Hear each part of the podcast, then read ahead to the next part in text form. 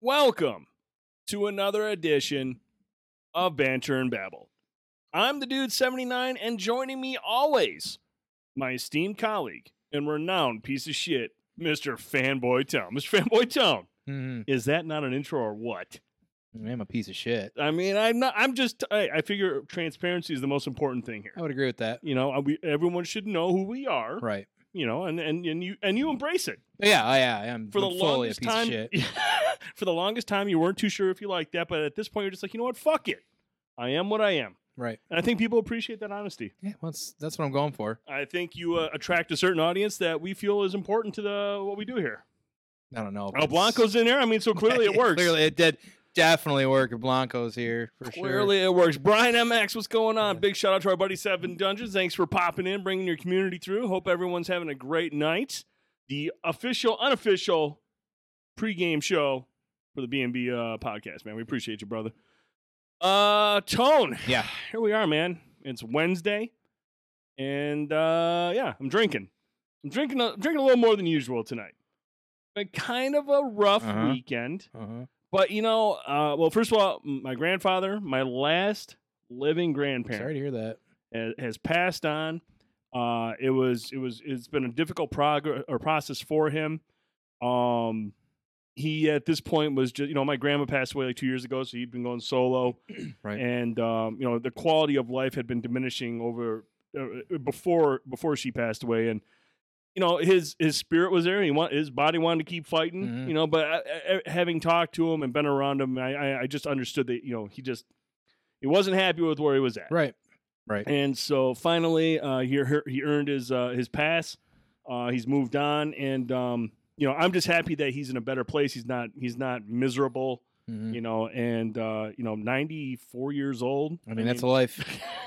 it's it's impressive. Um, so you know, it's just been um, yeah, it was a difficult weekend, but at the same time, you know, it's one of those moments where I got to talk to him uh, a week or so ago, a couple weeks ago, and um, it was a good conversation we had before Mhm. things started really deteriorating. So I got that closure. I got a good conversation. I have a good last memory of him. Um, but man, the thing that just keeps that keeps like sticking with me right now is just the fact that yes, all my grandparents are gone. Mm. You know, that's that's the that's the weirdest thing to think about because now at this point, up next, parents, Yeah. and then and then me. You know, it's just it's Hopefully it's weird that it's it's it's just it gives you perspective of just like man, how old I am. You know, the grandparents are gone, and my mom passed away back in 2010, so I got my dad left. Mhm. You know, and you know, obviously my, my mother in law, my father in law, they're all still in good health, and it's just crazy to think, man, we're we're one layer away before it's, Yeah. it's my my turn at some point. So Did you know your great grandparents at all? Uh, very uh, vaguely. Okay, so I was fortunate up until early mid '90s to know Oh wow. um three of my great grandparents, uh, really on just one side. hmm um, and that was really I'm very fortunate for that because I was able to you know meet that generation and you know know them well and remember them Yeah, well. I remember stuff, mine, but I don't remember like any of the conversations. You know, like I said, very sure. vague, and plus I'm old as fuck, so I, I forget Mhm. everything over a you know ten years Yeah. now. I don't remember half the people I went to high school with. So, right. um, it's just one of those things, man, where it's just yeah, you, you- sit down and you just think past the fact that you know your grandfather's passed away, and you know I'm just you know I'm glad he's in a better place. But man, when you start thinking about everything else, like all my grandparents are gone, dude. Mhm, that sucks. It's it's wild to think about, and and yeah, you know, Blanco says that mortality creeps up on you. It, it's it's stalking you. It's there's there's there's a countdown timer for everybody, Mhm, and uh, you just got to make the most of it. You know, the best you can with the time you got. So, um, just dealing with that. Um, you know, his funeral's this weekend, so that'll be difficult. But uh, I just feel like I'm very fortunate to gotten that closure, have a good conversation with um, you know, kind of see him at his best before Right. before he passed. you So don't want to see anybody suffer. yeah, you really don't. And You don't so wanna um, see that. It, it's so humbling watching your parents grow older. It really is. I, I appreciate that, Zan. Appreciate it. Um, so yeah, it's just been you know dealing with that, and you know, and just trying to adjust to it. But hey, I'm just I'm just glad we're here. Yeah. we got a show to do. Um, I'm off tomorrow and Friday, so I'm gonna have a couple more beers than normal tonight. And uh, yeah, we got a good we got a lot of good stuff to talk about. Um, what's going on with you? Um, what's going on with me? Let's see. really, not a whole lot. I've been taking it easy on the weekends, mostly, or trying to. Mm-hmm. Um, the really the biggest thing that came out today was I lost power for about an hour and a half, two hours. Good times. That creates a you know mental breakdown of not having internet. See the power I can handle with. I mean, sure, I feel like I'm on you know uh, what is it, uh, the house on the prairie or something like.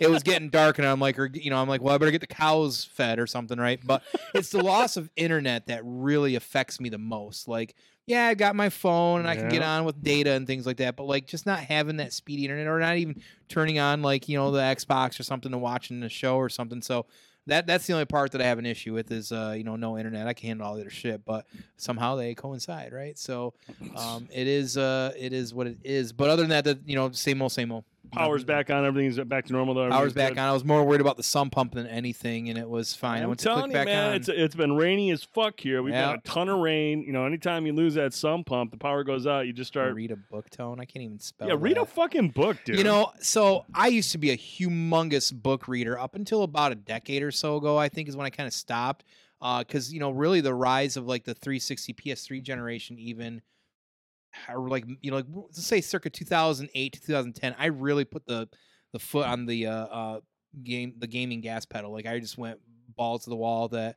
And then kind of dialed it back, and then PS4 came on. I went balls to the wall again. So I probably should read books more. I, I really should, but I also read a lot on the internet. I read. I actually believe this or not, I'm one of the few people that still read the news, um, and I don't watch the news because I hate sensationalized news. I hate how news has been, as cable news or whatever, has turned into like all this drama, and I don't want. I don't care about somebody who sits at home and gives me their thought process on world news. So I still read my news, but um, so I read a lot constantly, just not books. But I always thought you just read the porn, uh, the description uh, for the videos on Pornhub. That's all you would read: the descriptions, the genre, who's starring, and I figured that was the extent of your reading. Or maybe you read some Hustler for the for the for the for the funnies. Yeah. Um, no, but. I will say, like, because of phones, I, I really have forgotten over time, Oh yeah, you know, what like what are the actual chemical things that go in shampoo and like tampons. So because now phones, I don't need to just find something looking around for something to read, right? no, no, you're not So- wrong. You're not wrong. I do get Game Informer still paper, but you know, I forgot they still have paper version. I just go to their website. I, like you said, man, everything's just. I get all my stuff on the web because everything is true on the web.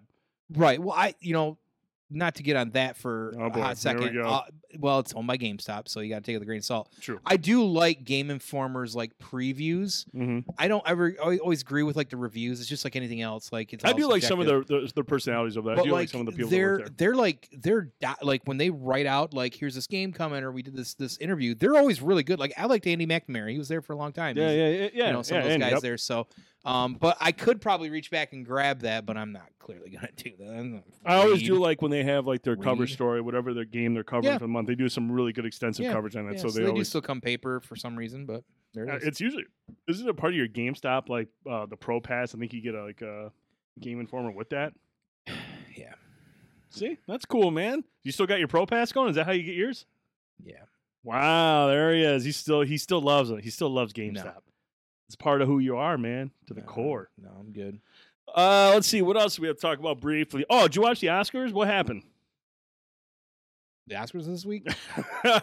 that's typically that's no that's typically the response is wait the Oscars were this week, right, right. Usually I watch like I look for like the after like okay who won who won? Okay cool I'm good. Yeah yeah yeah. You know is Ricky Gervais hosting them because I always I like Ricky. Dude the, his Golden Globes coverage Bro. incredible. Yeah I, Um, dude especially his last one 'cause he's like shut up I don't care. Yeah, I don't say, care shut up I don't care. I don't dude care. his, his that Good. was incredible. He was yeah. amazing. But Mhm. um you know look we won't get hung up on it it's been it's been beaten and, run into the ground but the Um, memes that's the, important memes have been, the memes have been incredible uh, the kind of. internet has come through once again with Mhm. the memes, Mhm. uh, and uh, it's just been, um, dude, I, I tell you, man, watching that live, and I was just like, dude, I'm so glad. You know what? I'm glad though. I'm glad the people in Australia and China aren't a bunch of sissies. They don't have to fucking uh, Yeah. censor stuff. Mhm. You get that full raw footage and audio, awesome which made it even better. Because like obviously you could read Will Smith's lips when he was talking back to Chris. I was oh, like, oh, hear him I could see what he was saying, but then when you watch the Australia and the China feed, you're like, oh yeah, it just it, it hits Yeah, different when you can actually hear the anger in his it's voice. different I see what you did there It- wow it slaps. It Right. really slaps. you know, the Oscar yeah the Oscars hit different they this hit year a lot different, dude. Right, they hit a right. lot different. It was, um, I don't know, man. Like uh, it's you know, At first, at first, I did not. Now I'll be the first to admit I did not know about Jada's struggle. Was it alopecia? Yes. I didn't know she had that. Okay, Mhm. I thought there was something else going on. I don't know if she was. I thought she was doing a role for a movie where you know because they all got to do something different with their hair once in a while for a movie. They got to do something drastic.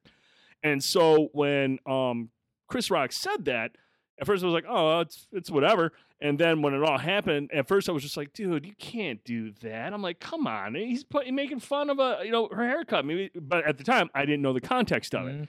And so you and Loop and I are talking like, what the fuck just happened? And so finally I get on social media where everyone tells the truth, and I find out about what's going on with Jada Pinkett Smith, and I was like, okay, that adds a lot more context to it. Like, I get the defending your wife's honor. You gotta, you know, and and, and Mhm. you know, I can't sit there and criticize somebody who is. I, it's different for a lot of people because, first of all, if I'm at the bar and somebody cracks a joke about my wife, I might be like, "Okay, dude, what the fuck? That that was wrong." I would try to be as amicable about it as I could. I try to be very mature about it and say, "Hey, look, you need to apologize. That's some bullshit. That's some lame ass shit. Don't do it again." But that's in a bar setting and something like that. When you're sitting at an event like this, even if you're a, an actor, this is what you do. You're used to this. There is so much pressure on you. That's why, like a lot of these pro players, you watch it's pro sports. There are some players that can't handle it, and they don't know how to handle these situations. John McEnroe. John, but he handled it with like the cool, the best type of grace. Um, Hmm. But it was just like you know, it's it's it's it's. I can't speak to what he was feeling in that moment with so many eyes on him and stuff Mhm. like that. And whether or not he acted appropriately, I would say no, just because it's never good to resort to violence. But at the same time, it's just like. Dude, Cuddles, that was one of the best memes I'd seen. He says Will Smith can't take a joke, but let a, do- a dude raw dog his lady for however long. Like I said, there's a lot of different perspectives on this, and I don't think any of them are particularly wrong. I, I'll never fault a guy for defending his wife, you know, but you can question the manner in what they do it, in which they do it. Um, but I do feel like it does open up some issues going forward, especially on the comedian side of the house. When you are a public figure and you are sitting front row, even if you're not a public figure, figure and you go to a comedy show, if Mhm. you're sitting in the front row, you better have thick skin because when a comedian goes down the line or if they're using somebody, they're going to target somebody in the front row. And you can't, and now you've set a precedent. I'm not saying everyone's gonna do this. I mean, Right. if you go to like the, you know, to like a, a comedy show and some random guy runs up the stage, someone's gonna take them down security well. Mhm. But it's different at the Oscars because you don't expect Will Smith to go up there and fucking bitch slap Chris Rock. So it's just, it is, it- it's a, it's a weird situation. Um, he handled it poorly, and whether or not Chris Rock knew about Jada, I, I have to believe he did. I mean, you're kind of in the know when you're in that industry, and you know, but maybe not. But at the same time, his joke was not a part of the script the night before when they did the rehearsal. That joke was not in there, so he did ad lib that after you know they'd gotten approval from the Academy for his show and for the bits he's going to do. So he took a chance. Yeah, I actually think that he may have not remembered to realize that she had alopecia. Sure. I think he just saw that she was bald and maybe was doing it for whatever. And he's like, ah, G.I. Jane. And then it was kind of, because if you look how he t- did it, it was kind of fluid. But listen, I know we don't want to sit and talk about this. The internet's done plenty about it. The only thing I want to say about it is uh, I just think that no matter how it is, right, wrong, or indifferent, Will Smith has a lot of eyes on him and a lot of people that do look up to him. Yep. And at the end of the day, you're at an awards ceremony and you literally just went up and smacked a, a, a comedian on the face. Yeah. D- on a That's not. That is not. th- th- There is no justifying the way to handle that situation. That's the bottom line for me. Now that that's that's how I feel about it. I know that not everybody necessarily agrees with that, but like I look at it from the sense of the comedians that do stand up in the pre- they've already had to deal with a lot of different things, you know, like uh, you know, uh, being politically correct at times, or you know, um, having to navigate certain jokes to make sure that they're not, you know, upsetting or offending people. So Mhm. it's already a landmine as it is Sure. And now we've set, like you said, potentially new precedents where uh, somebody could go up and just smack somebody they don't agree with their joke. It's not really the best spot we should be in. That said, as well, uh, the news, the couple things I do want to say though that I noticed is that uh, Will Smith said made a joke about somebody with alopecia on the Arsenio Hall show thirty some years ago, Yeah. and then somebody said, "Well, we can't hold people to something they said then Mhm. versus now." To which I'd say, normally I would agree. The irony of it. However, Yeah. it's the same fucking joke that he that was made 30 years later roughly about the same thing. So it's a little bit different Right. and he did laugh prior to realizing that his wife was upset. The last thing I'll say is that the Academy has said they are actually investigating, which is also ironic because they can see it on tape. Yep. Um, and he has 15 days to come up with some form of defense because on the 18th they're going to convene and um, talk about the situation. So does that mean that he could lose his award or be banned from the uh, Academy? Right? Yeah. I think he's a Scientologist, so you tell me. I do like what um, uh, Brian said down here uh, about Chris Rock. I thought this, and that's the first thing I mentioned to you in, in Prime when we were in the chat. He said, uh, uh, "Shout out to Chris Rock for um, you know taking that uh, taking a shot like a champ. I mean, he got slapped right there, and he he took it. Mhm. He took it. But the more impressive thing is, man, again, you're on stage in front of a bunch of your peers, in front of millions upon millions of people watching on TV, and uh, Will Smith comes up and unexpectedly slaps you across the face. And you can still gather yourself and close out the segment. I'm not condoning this joke, and you know, and I do agree also with um what uh Xander said down there. He goes, I hope this doesn't justify other people going, I'm gonna slap comedians because that should never be the case. But man, to sit there and keep your composure again under a high pressure situation, that's impressive. That was impressive. Josie. The Rock was in front of millions, and I mean millions. yeah, that's funny. Um, and people were doing things where they they they took out Chris Rock and put The Rock up there, which I thought was kind of funny Oh, as well yeah, too. Yeah. Yeah, Jim Carrey did uh, um come out and he made a statement about it today. Now listen, Jim Carrey's been through a lot as well too in his personal life, and been through a lot of mental uh, lows as well too. But he's Mhm. also come out and been um somebody who really speaks a lot of like The integrity of certain things, right. yeah. And what I thought he had to say was really really well spoken as well too. So Kareem uh, abdul-jabbar came out with a very like His was so far the- really his was so far the best because it was uh, unshockingly, of course, you know, Cap the uh, the man as I like to call him. yeah. uh, come out with something that was very intellectually well thought out, and that's Mm-hmm. what I would expect. Nothing less than from Kareem Abdul-Jabbar. So I felt what he said was really, really good because he looked at everything with a microscope and Yeah. addressed everything and kind of put it all on the table. When I read that, I was like, "Oh wow!" He looked at that on the on on the bigger scope of that, and I thought that was pretty great. So Uh, You've got, I mean, obviously outside of like the memes yes, and cuddles. gifts, Yes, yes. Uh, yeah, the memes and gifts have been incredible. There's also been a lot of good perspective from a lot of different people, uh, from a lot of different diverse backgrounds, and it's been Mhm. really interesting to see how this plays out. So we'll see what the Academy does. Um, and it's it's unfortunate because I, I haven't seen King Richard, but it sounds like he fucking crushes it. It sounds like he's incredible in that movie. And there were a lot of people that won awards that night that were incredible in the roles and the movies that they made. And unfortunately, it's going to be completely overshadowed by this one incident Mhm. and at the end of the day that's selfish and so i again i feel it's a slippery slope i think there's a lot of ways you could discuss Mhm. this and dissect it we won't do it tonight um, but it's it's been a wild week in terms of watching this thing But unfold we certainly had to bring it up because it's I mean, like I said, the TikToks, the memes, the gifs, everything has been uh, all about this for the last few days. so- and sh- kudos to chris rock for not pressing charges because not because oh that's a, a classy move. No there's a reason for that. If he presses charges that's it. It's over. He can't do anything with it. He's got a comedy tour coming up this summer.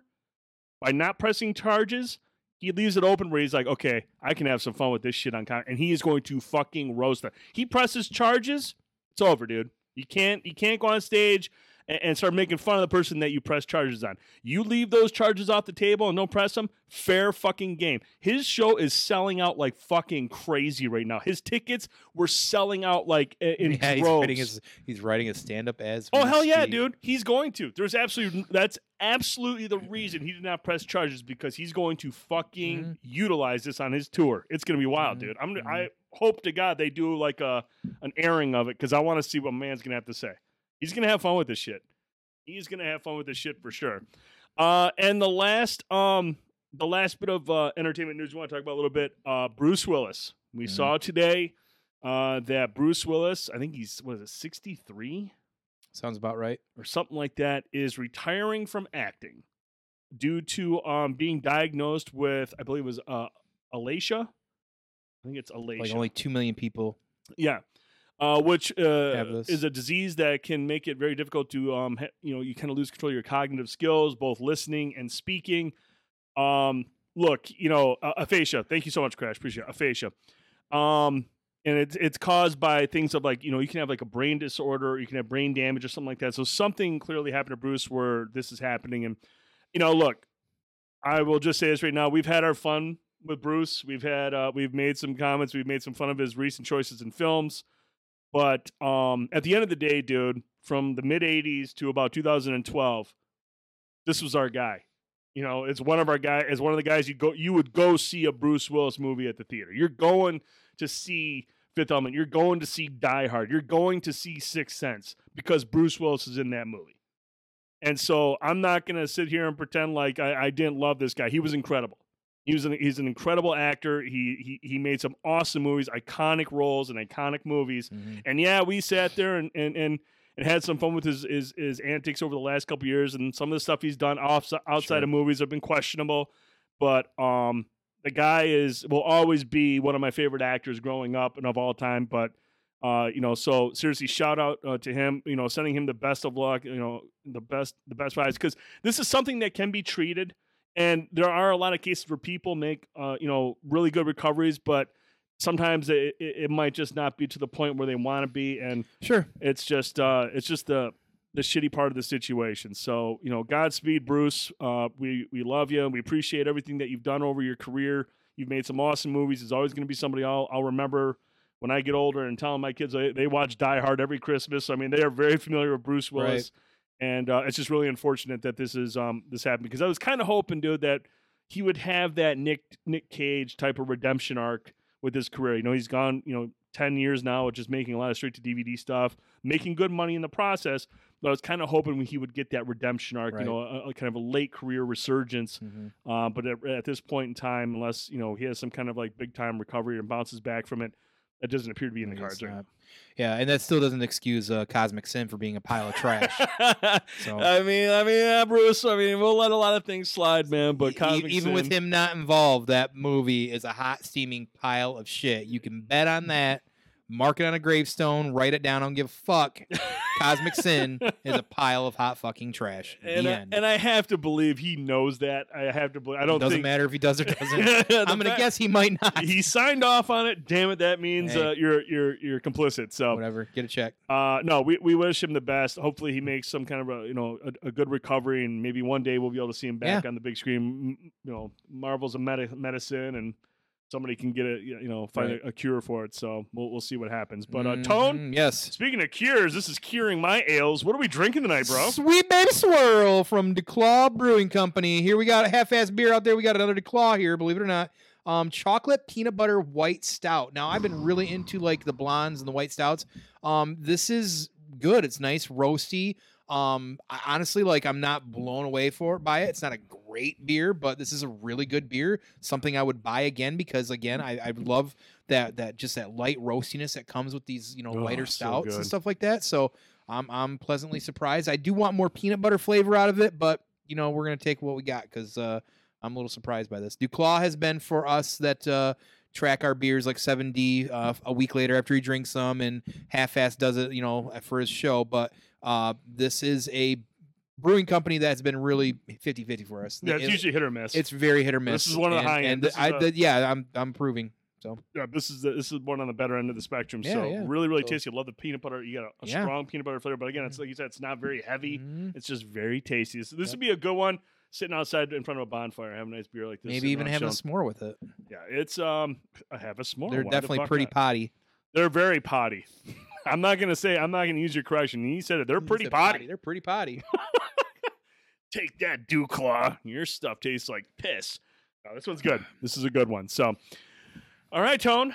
We've got uh, some really good topics tonight. The first of which uh, was apparently the big gaming news this week. I mean, uh, multiple personalities were like, "Hey, man, there's some big PlayStation stuff happening this week," and you and I are like, "Oh shit, these guys won't lead us astray." And some of the MS uh, Paint done uh, uh, pictures early on too that people were trying to kick around were really entertaining. yeah, too. there was some like, really, oh really, yeah, that's really... the best you could come up with. Jesus, what is that like 2008 marketing? You dummy. Yeah, it was kind of meh. But the first thing we're going to talk about, we had heard rumors of it. We mm-hmm. knew Sony was working on. Uh, I don't want to say a response to Xbox Game Pass, uh, mm-hmm. but they were trying to find a way to basically get more value out of PlayStation Plus by utilizing PlayStation Now.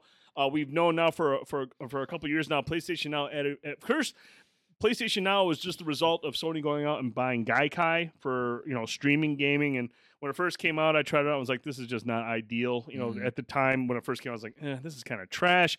Uh, it's been improved upon over the years. Uh, I feel like Google Stadia set that precedence. Like, oh man, this this is actually a viable way to play video games, Yeah. even though Stadia fucked everything up or Google screwed that whole thing up.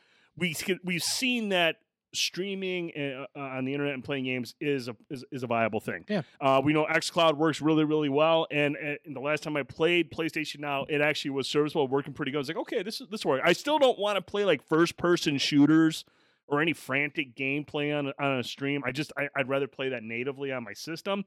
But like for single player stuff, for uh, story driven stuff, adventure games, third person, whatnot, it's it's a pretty reliable way to play games. So I'm cool with that. So Sony came out to uh, uh, yesterday and said, "Hey, look, here's what we're coming up with." Uh, they announced the new PlayStation Plus. It's not going to be uh, what is it, Project Spartacus, which everyone thought it was going to be called. That was the nickname, whatever behind the scenes. Uh, but this is the new PlayStation Plus. It will actually begin in June. Doesn't start just right away. And uh, here's some of the details that we do have right now. Uh, first up, there is the Essential tier. It's broken down to three tiers. First up is Essential, which is $9.99 monthly uh, or $59.99 yearly. This is basically what you have now. If you have PlayStation Plus, this is what you have now. Uh, PlayStation Plus benefits, free monthly games, going from four to two, which is interesting.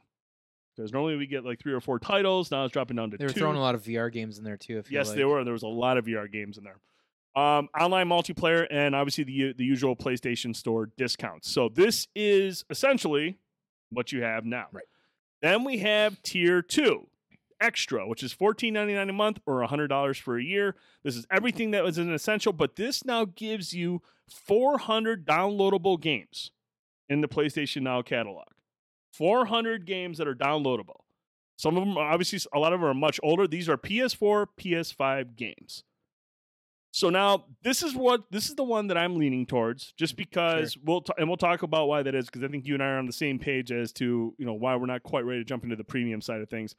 But uh, I've the one thing I love about Game Pass is there's a lot of great games in there that I can play, and with 400 games in their in their catalog for PlayStation Now that I be able to download to my system and not stream, there's probably a lot of good stuff there that I must have missed. So I'm cool with signing up for that. Sure. So that that's appealing to me.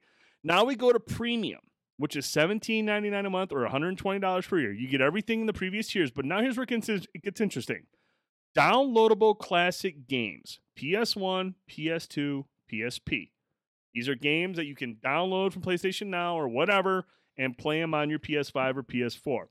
Interesting though, these are all backwards compatible games, and my understanding is you can't play these games unless you pay for this. Now, I don't know how it works if you previously owned some of the PS1, PS2 games that you could purchase on the PS4. I know there was a section of games that you could buy. I'm assuming you still own those, but if you have discs of these games, they're not going to be readable on your system. So they're not doing an update to make it so that it will read the system. Right. They're Which- not going to be able to play the discs. It's Mm. all downloaded. So a little sus, but it's okay. a little sus and uh that but to me and i feel like this is a point that you want to make too dude if i didn't have kids and i didn't work i might i might and i i i'm using that loose i might check out some older titles but i am not a fucking retro gamer Mhm. i i remember these games fondly and every time i go back and look at some of these games i'm like oh this fucking plays like Try, shit yeah, play try playing Tekken 2 on a 75 inch. yeah, dude. It, it's like, look, I get the nostalgia of it. I know Mhm. there's people there who do love it, and awesome. This is a choice. This gives you an option. Right. That doesn't do anything for me. So this value, the premium, does not have any value for me yet. PS3 games are available, but only via streaming. Because obviously the PS3 was such an exotic piece with the Cell processor and all that shit.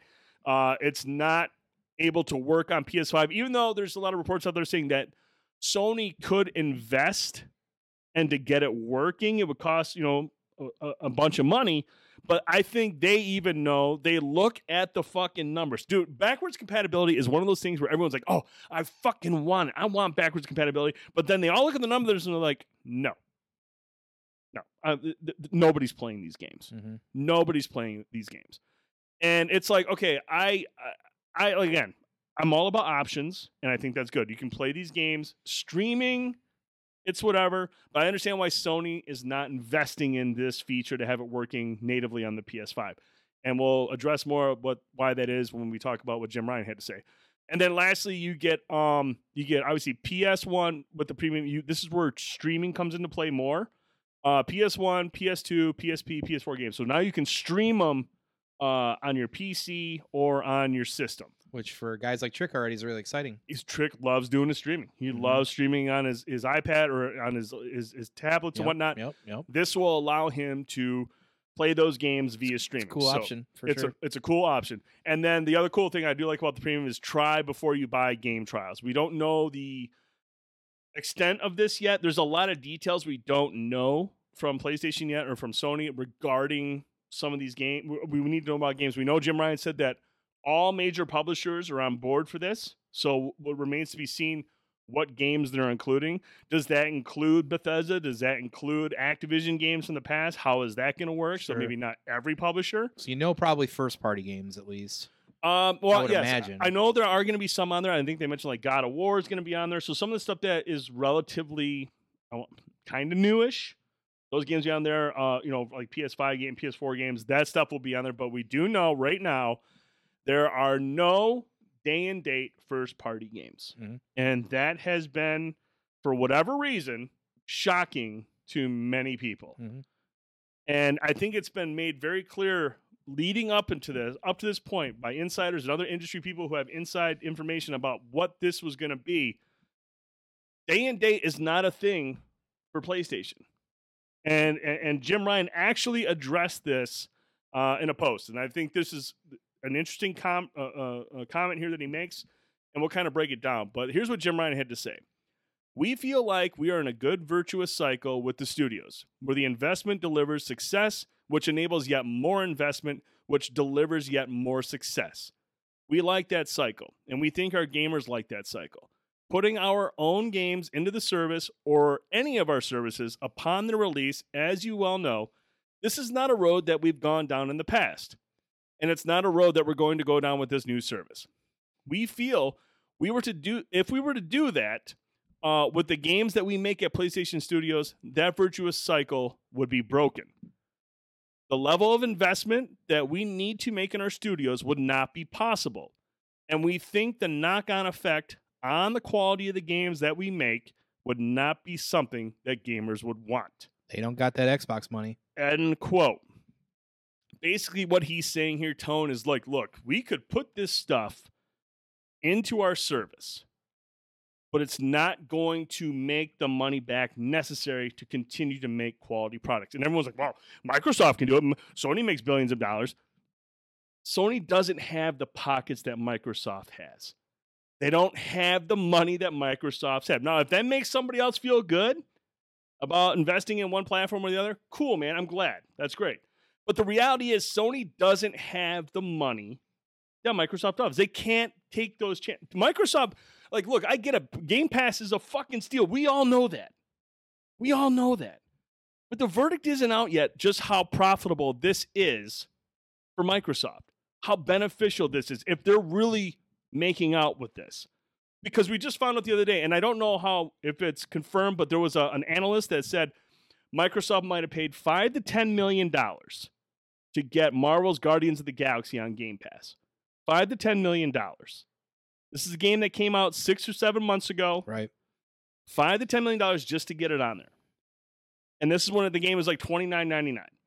Imagine Sony going out and making, uh, or any of their studios, Naughty Dog, making a game that cost 150, 200 million dollars, and then you push it into your your subscription service.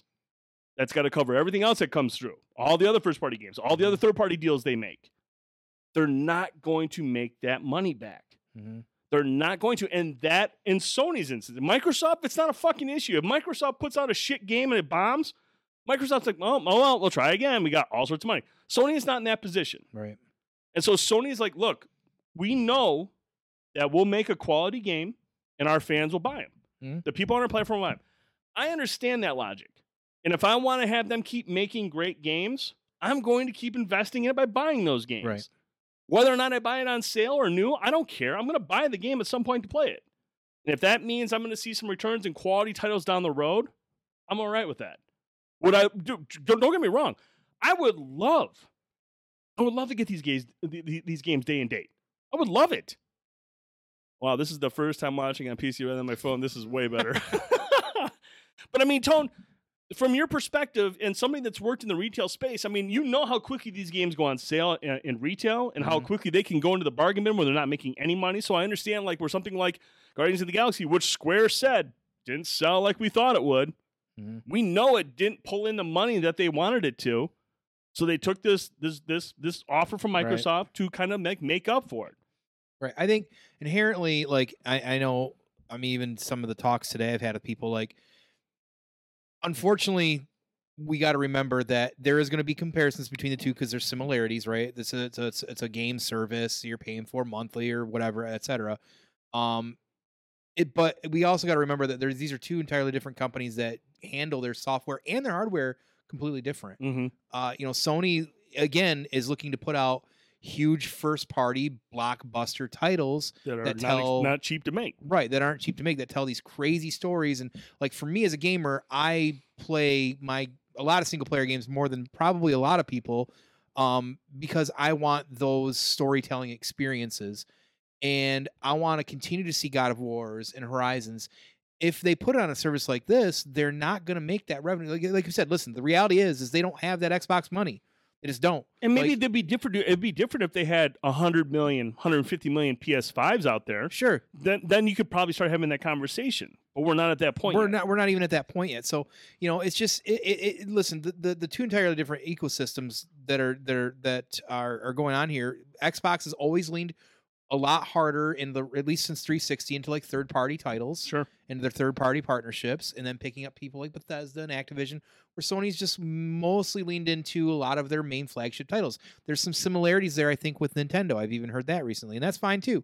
But at the end of the day for me personally and I think for uh, some of us is that like you said I don't give two shits 90% of the time about backwards compatibility. I think what it is it's it's people's heads It's, playing it's mm, value. tricks. It's yeah, makes they're they're, value. hearing value. They're some Which it people is wa- for the people who are into it. It Right, is value. So, yeah, and it is like people have. I know people that have Game Pass that you know honestly like want a game on a budget and have great options. That's fucking awesome, and that's Game Pass is awesome. You know uh, that's a great option for anybody to have that. It's not a value for me. I pay for it, and I literally don't ever use any of those fucking games. right. I barely do, and like again, because I'm I'll play games so slow compared to everybody else, or Mhm. whatever it might look like. And the ones I'm usually playing are typically big double to triple A blockbuster titles Right. you know and and and so for me like a service like this it's good for those that want it because there are some people that don't play games on on day one that's perfectly fine Mm-hmm. you play those save some money have an awesome option of games to play Mm-hmm. and enjoy yourself but you know at the end of the day i'm not gonna fucking touch that shit i don't even know if i'll hit the mid tier i might i'm you know i might check it out but I don't know how fast I'm really worried about it. Like I don't, I'm not going to utilize that stuff. Um, yeah, g- game, yeah, the indie games are. And I like for what me as well, Blanco said there. You know, he said the indie games are on Game Pass are nice, and that's to say, you know, that's not to say we don't know. That's the thing. We don't know what games Sony will have at launch. We know what's in their catalog now on PlayStation Now, but they are working with all the third-party publishers and indie developers. So when this when this when this service launches, that doesn't mean that there won't be third-party titles. Some of those double double A titles or indie titles that might not that might find their way into the Mhm. PlayStation Plus. So if if Sony is able to bring their catalog of games outside of their first party stuff to be on the same level as Xbox Game Pass, there is value there. right, right, because there's right. gonna be some indie titles that are gonna be fucking Yeah, awesome and- games that you might miss, like Tunic over on Xbox. Tunic is a fucking awesome Right. game, and it's right there on Game Pass. indie indie games were one of the first things that I even said that I was most concerned about with a streaming service like this. And Alice, I do want to direct that real quick though, because the PS5, if I remember correctly, as a console, has actually outpaced PS4, I think, on some of their sales. We can't hold that to Sony. That has nothing to do with Sony. They can make them as fast as they want. If a scalper gets hold of them, there's nothing they can do about it. yeah, That that and even the retailers struggle with that, and I can tell you because I dealt with that. So it's not a lot. It, it sucks. Don't get me wrong, but they've done a really good job to the best of their ability. I'm talking about Sony particularly this generation, be able to get consoles out because not only can they make them in China, but they can also make some in Japan as well too. They're doing the best they can, but they can't control shipping lanes. They can't control scalpers. That has that's out of their hands. It, it sucks, but it's just the reality of that for sure. But you know, the, the the the, at the end of the day, for me, like I, knew this was probably going to happen eventually. And again, it's good for those that want to. And I know that um, some people like to play those old games or want retro games. But I tell you what, the first time you turn on a PS1 game and watch it on a 60 some inch TV, you're going to think twice about it. And that's just the way I look at it. Now, don't get me wrong, there's some great PS2 games, some other stuff like that. Honestly, the first game I instantly thought of, me and my friend Matt, of since I've known since high school or elementary, we want to play Jet Moto. That's all we've ever wanted Jet is Moto, Jet Moto yeah, to come yeah. back, dude. You know, so we were kind of joking the other night. Jet Moto going to have multiplayer online finally? Probably not. But you know what I mean? Like at the end of the day, like Sony does not need to even do this streaming service, No. and I'm going to tell you why. It comes back to their titles again. Mm-hmm. They put out a Spider-Man, they put out a God of War, they put out Horizon. They make their fucking investment back. Yeah, these, They these games they do that. sell 10 million, 15, 20 Right. million copies of these games at 70 Right. bucks a pop. They're making the money back that they put into this game. Right. They they don't need to do this service. And and I know everybody wants the backwards compatibility or likes the thought of it or wants to play these old games. That's fine if you do, but like again, here's here here's where I feel this is this is why I, I my stance on it is so hardline when it comes to backwards compatibility and playing those old games. When you focus, look at what happened with the PS3. This is part of the reason PS3 had a struggle against the 360. When you still talk about your last gen system for 10 mm-hmm. years and still focus on that old stuff, mm-hmm. that makes it so that the consumer also does the same. That makes it so they're not spending money on your new product or your new software. That means that you can't reinvest that money properly and continue to move forward. I'm a person that says when a new system comes out, you got to rip the fucking band aid off. Don't look backwards, look forward because it stifles the entire industry, hardware and software. Now, I don't remember putting a Nintendo game in my SNES. Does anybody else remember that? that standard didn't happen to the fucking PS2 because even the GameCube wasn't doing that shit. So at the end of the day, we got treated by that for PS2 from Sony doing that, and that made it so everybody going forward wanted that backwards compatibility. You know what? Plug in your PS1, play your fucking twist Twisted Metal, and leave me alone about it. Because Right. at the end of the day, my biggest concern is always how is that affecting the industry forward? Right. And that's what happened to the PS3.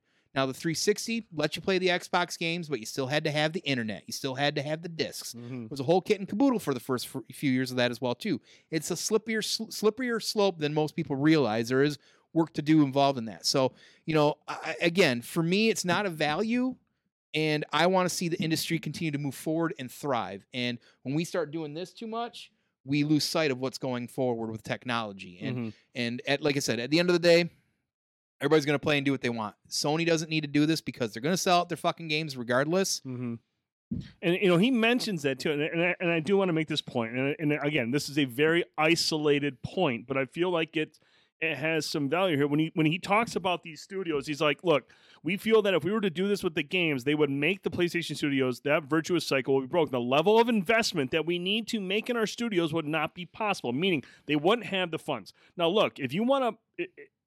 If you want to sit there and say, well, they make plenty of money, they should be able to put their first party titles in there. I'm going to go ahead and point out. I'm going to look at Halo for a moment. Halo Infinite. That is one of the big selling points of Game Pass before it came out. That was a bit. That is the tent pole Xbox franchise, and that thing has been a dud, an absolute disaster. So you take that and you're like, okay, look, man, uh, this was our big selling point for Game Pass. It's included in there, but it's really kind of a shit show. It's got a boring open world. The multiplayer, even though we're supposed to get details to on season two, has been a disaster. We're about 34 days out. Nobody's fucking playing it.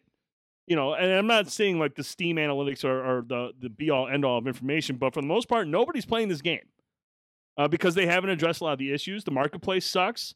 There's not a whole lot of content in there. Is this indicative of what we can expect from Game Pass first party titles? I'm not saying that Starfield's going to come out and be a dud. These are games that have been in development for a long time. So I expect Starfield and Hellblade 2 to be really, really good games that will show the value. But this is fucking Halo. It's Halo. And it's a fucking dumpster fire right now. That's not a good look for the value of Game Pass when your first party title is shit right now. Where if you look at PlayStation, Gran Turismo 7 has had its issues, no doubt about it. But Horizon Forbidden West, and all these other titles that have come out and the ones that are upcoming, you better believe those are going to be quality titles. Now, if they're trash, then I'm hey, they're trash. But right now they have a track record that, that suggests otherwise, and I'm more than happy to compete, keep investing in that to make sure I keep getting those games as opposed to possibly going down a route that's not going to work out. Returnal was another game that was amazing. And that game has gotten more content added to it than fucking Halo Infinite. It's got co-op, it's got a whole new uh, tower to go through, and that's not a part of a Game Pass thing. That's not a part. That's not day and date. Why does the two keep mispronouncing Star Fox? Like, look I, again, it's a very isolated thing. It's a very isolated thing with Halo, but I think it's an interesting point because that is one of their benefits of Game Pass is day and date. That nobody's fucking talking or playing that, talking about that or playing that game, dude. It's really that simple. Eternal God campaign co-op for Yeah, Halo. I mean, and, and, and that's not to say three four three won't turn things around. I mean, th- this is a ten year game. This is a, this is something they're going to be investing in a long time. Mhm. So, oh, I wish I knew someone who said Halo sucked from the get go when others were kissing their butts. Hey, man, like I said, I thought there were some cool things with the game, but I mean, if you look at Halo Infinite, that open world is lame. It's boring. I, I still think they're struggling trying to figure out how to get your friends in there with you and make that world any more interesting. That bo- the, the seriously, the open world design in that game is fucking boring. well, I'm not sitting there thinking about, man, this would be so cool with Prime and Tone and, and. Right. I don't think that at all. I'm just like, this can be even lamer with three or four of us in here. I mean, I still dabble in the uh, the multiplayer. I don't think the multiplayer sucks. I think there's a lot of issues that need to be addressed, and that again comes on three four three. So, Mm-hmm. uh, yes, Cuddles, congratulations, you get a you get a trophy. It'll be in the mail. It'll be a photograph of my nuts. So, But I do think there's an interesting conversation to be had with PlayStation Plus and whether or not there's value for individuals. I think it's going to vary from everybody to everybody. Some people are going to be more than happy and content just to play online. They're going to be the essential package.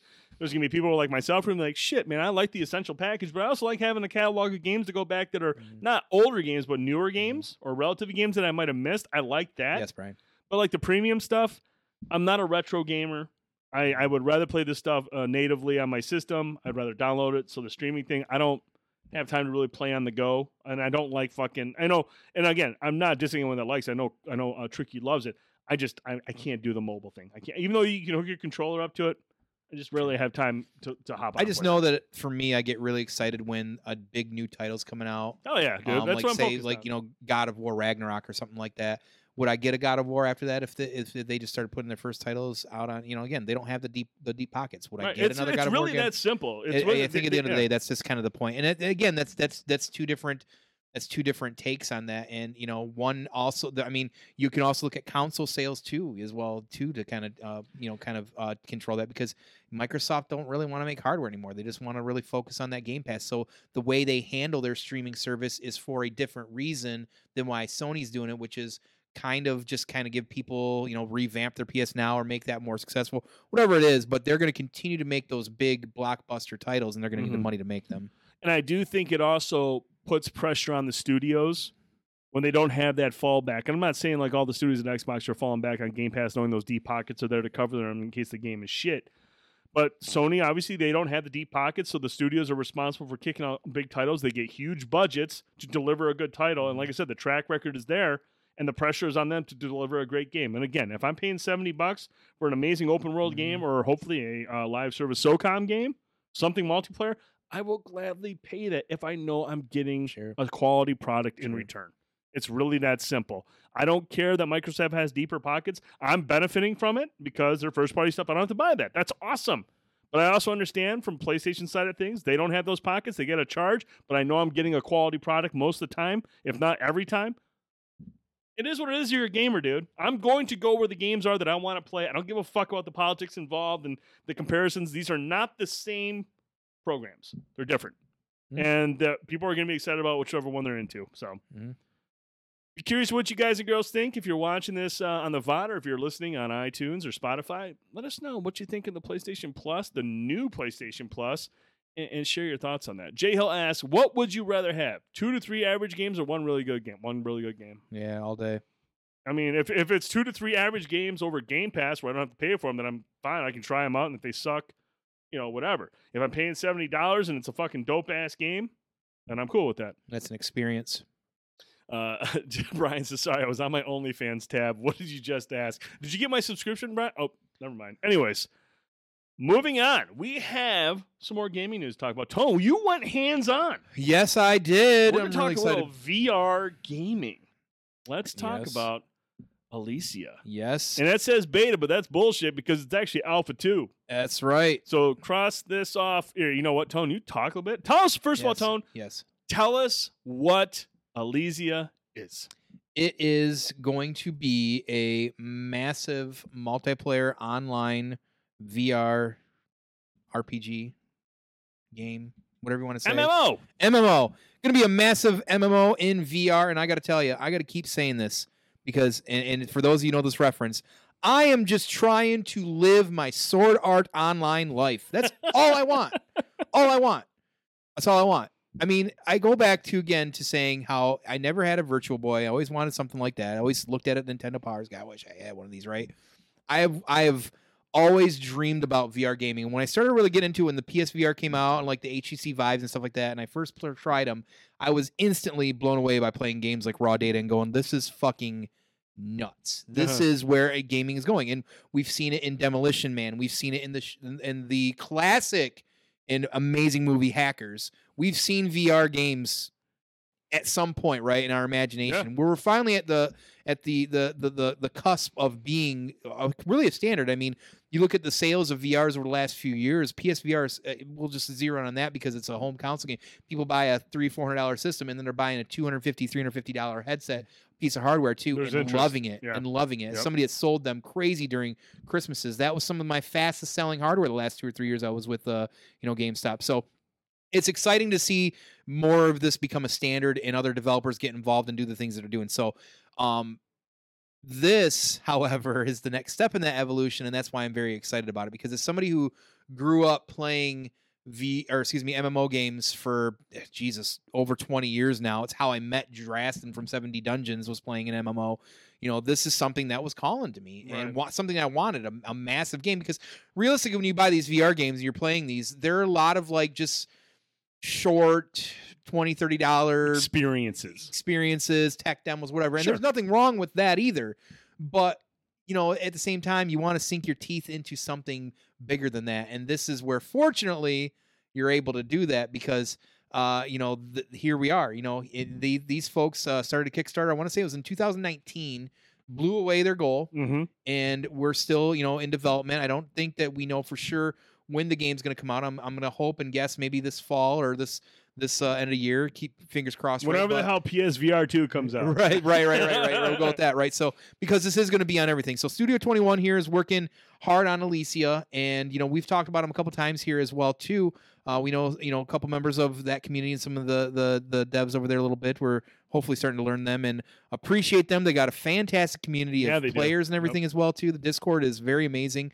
Um, but fortunately, I got hold of uh, Alpha 2 Key, Oh, and you went in and played it. and I've been playing it this week. You've been playing it this week. Now, here's the thing, dude. About uh, the thing that um I find so appealing. It, it- like it's oh, it's, it's, Cosmos. Well, hello, Cosmos. it's like this. It's the thing with VR when it first was introduced or announced for PlayStation VR, and that's when it was going to be home and we could all try. it. I remember the first thing I thought to myself was like, "Man, flying is going to be so cool." And when I went to the store down in Grand Rapids, I tried out E Valkyrie, Right. and I was like, "Holy shit, this is so!" You're Yeah. looking around the cockpit, there you are. yeah, oh, yeah. And then I'm thinking, man, fucking horror is going to be awesome in Yes. VR. And Resident Evil 7 comes out and you get the horror experience. And There's been other titles. And I'm like, okay, this is, yeah, uh, what's the next evolution of this? What, what is the next thing to be said about? it? Mhm. We've seen Superhot, we've seen Beat Saber. Right. But then you look at something like Ilysia and you're like, okay, this is an MMO. This is going to introduce a social element that you don't get in a lot of E Valkyrie flying games, which are Mhm. like, bas- like very instant situations Sure.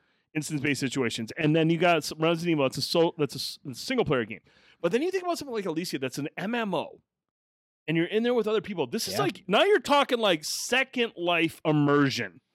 Like you're Yeah. putting on the headset. Yeah. And like, Second- okay, uh, the wife and the kids are in bed. I'm gonna go hang out with Right. Frank, Tony, and Johnny. And she's like, "Who the fuck are they?" I'm like, "Oh, those are the guys uh, living across the country." But we go into this world, Right. and you were building actual friendships with people like you do in an MMO, but in a different way where you're all in the same. Well, you're you're space you're right by literally each other. you're literally in it, right? Yes. You're absolutely literally in it. And you know, I've dabbled in a couple others as well too so far and um this was different because this is what I would say more traditional, like what you would expect something to say. And I, I always hate to compare because it can be a slippery slope as well. But like this is more of that like OG vanilla WoW feel. This is more a little old school MMO.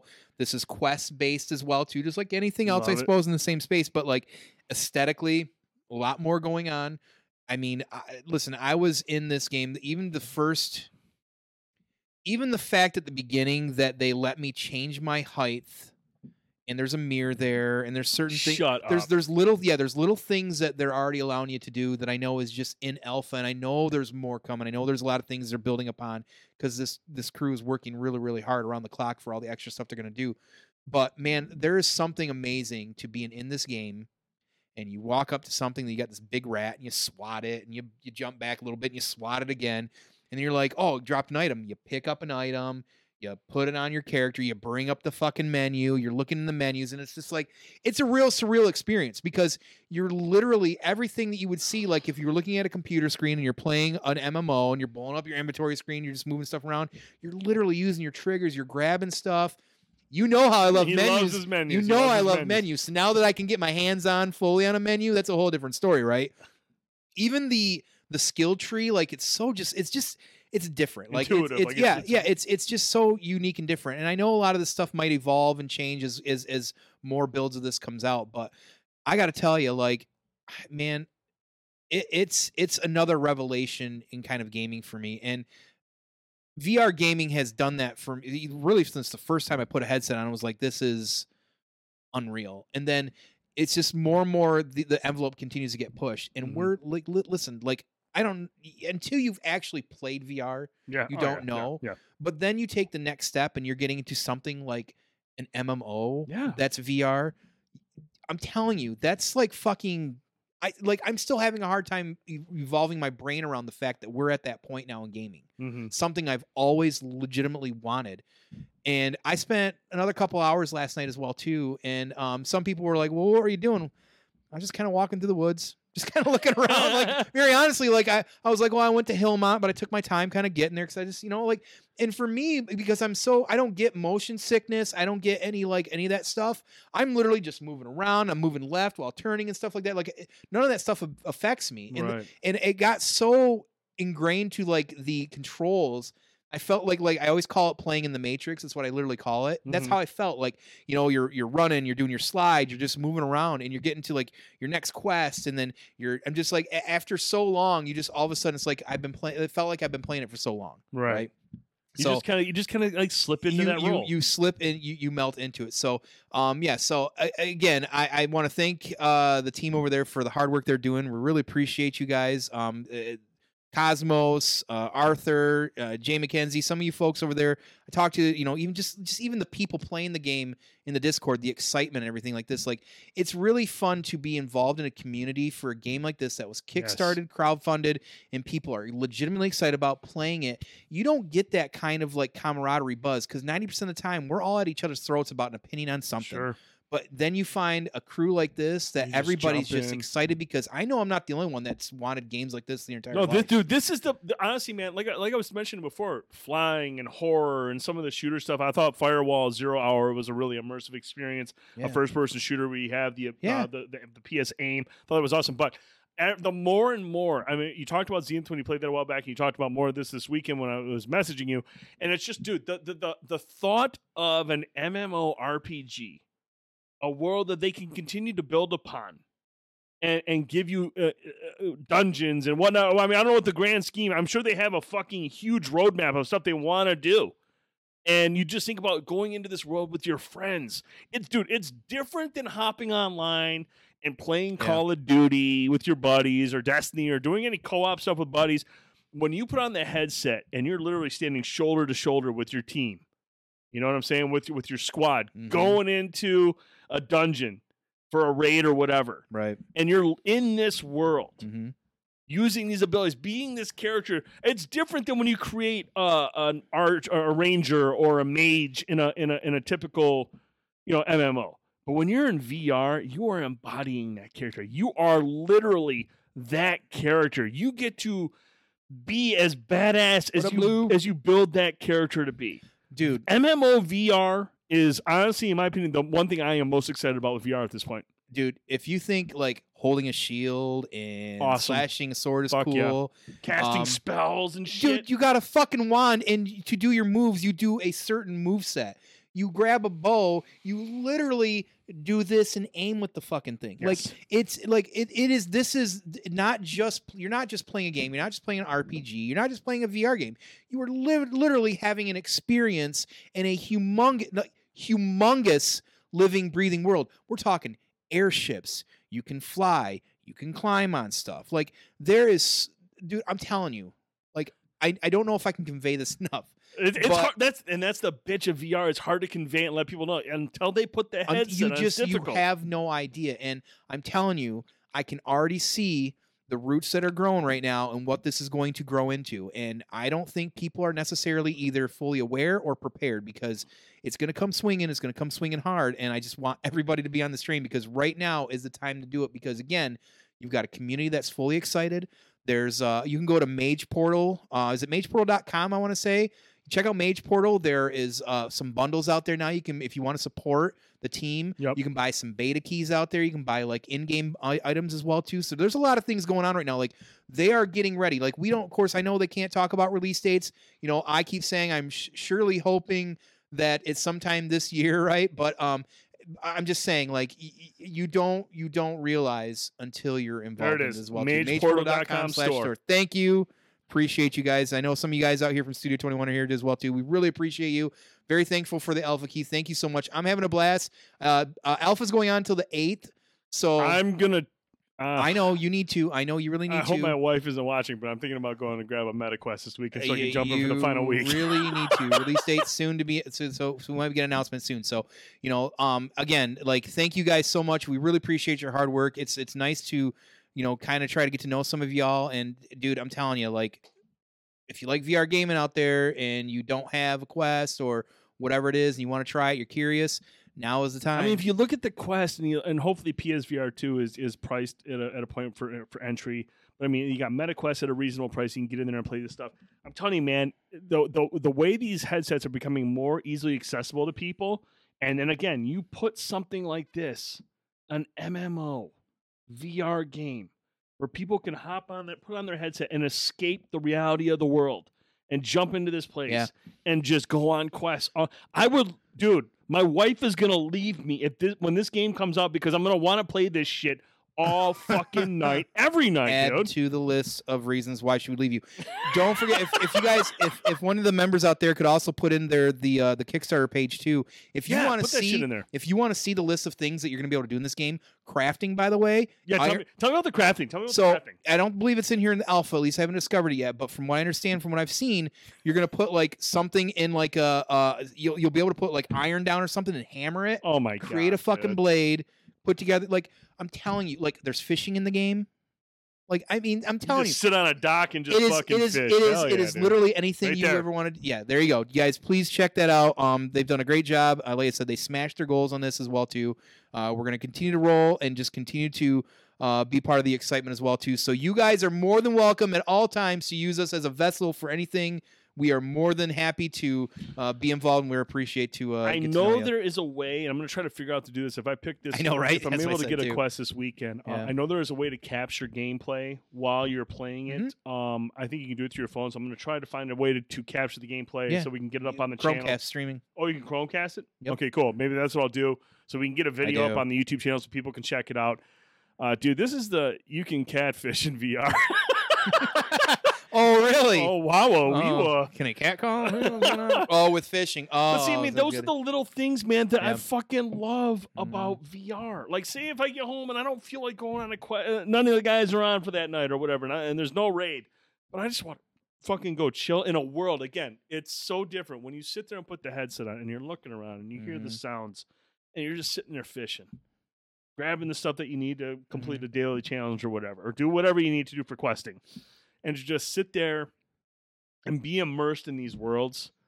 I'm telling you, man, Mhm. these guys are passionate. They're exciting. They're transparent. They're really excited about what they're making here. Yeah. And when this shit comes out, man, I'm telling you, MMO VR is going to what is is, is going to be what propels VR to the mainstream. it's Oh, going easy. we're no longer it's no longer going to be a niche thing. No.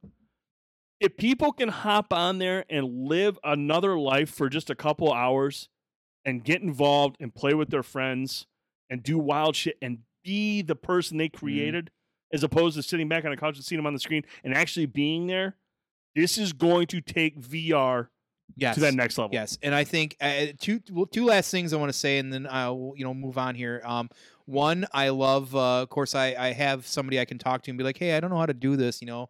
Um, fortunately, somebody can give me some of the answers, but I do like. You want to know? You want to know where your waypoints at? Yeah. Shut the fuck up.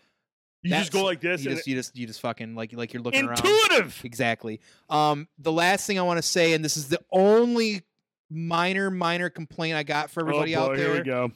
Can we please do something about the fucking bear being so hidden underwater? God damn it. I was having a bitch of a time finding that fucking bear. A bear? A little teddy bear. A girl lost her Oh, teddy the bear was under the water. bear. Well, just go in the water and look Ah, for it. Yeah, well, first of all, by the way, the underwater. We you did fixed okay. that. Thank fucking God. We fixed Um, that. Um, no. So the underwater, the underwater is fucking dope as shit too. Is it really? Yeah, it's really fucking dope. So That's- and see, yeah. and that and that Easier to right there, find out? like Cosmos Okay. just said, we fixed that. We moved it. okay, season- awesome. I fucking love developers who listen and and they implement stuff because I think you can tell, dude, they're they're excited. They understand the potential of MMO VR. They understand how fucking awesome this could be, Mhm. and they're on it, dude. Yeah. Is that street slang for the dude in the pool?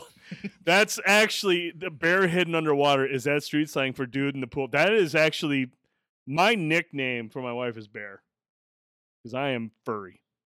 I am furry. Well, I, I- tell you what, dude. The, the the the the moment she realized what she was getting into was when we first started dating. We went to uh, we were on the west side of the state. I think we were near Luding. I think we were in Ludington. And uh, I got out, I was in the water and I got out and as I was walking back to her, some little kid goes, "Mommy, that guy's covered in seaweed." I wanted to fucking drown that kid, dude.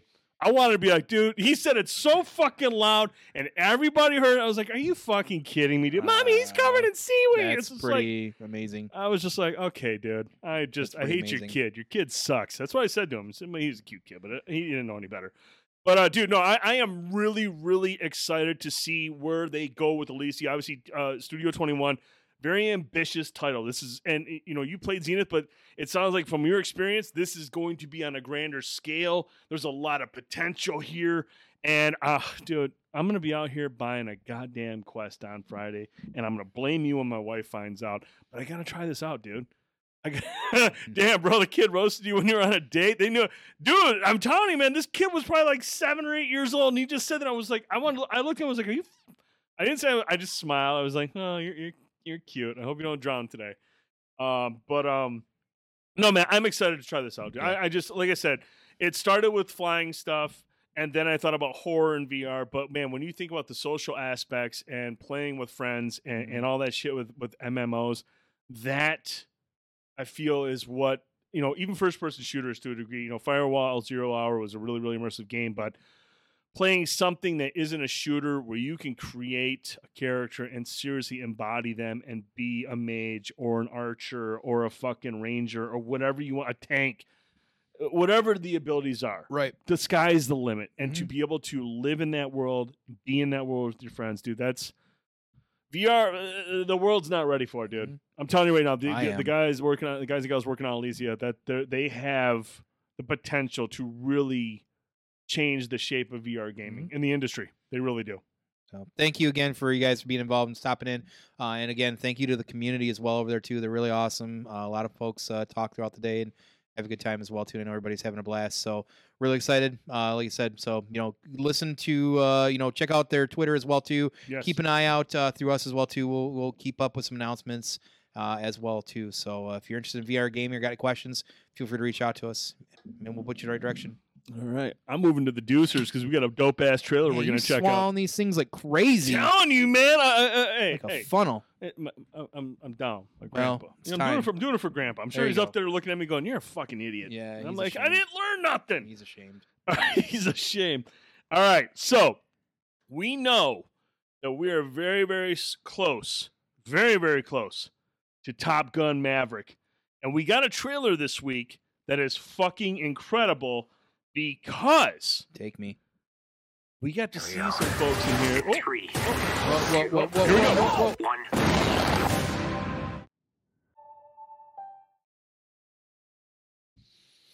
oh shit! Yeah. Nipples are hard, bro. Nipples are hard. Um, all right. First of all, fucking Iceman, Admiral Kazansky.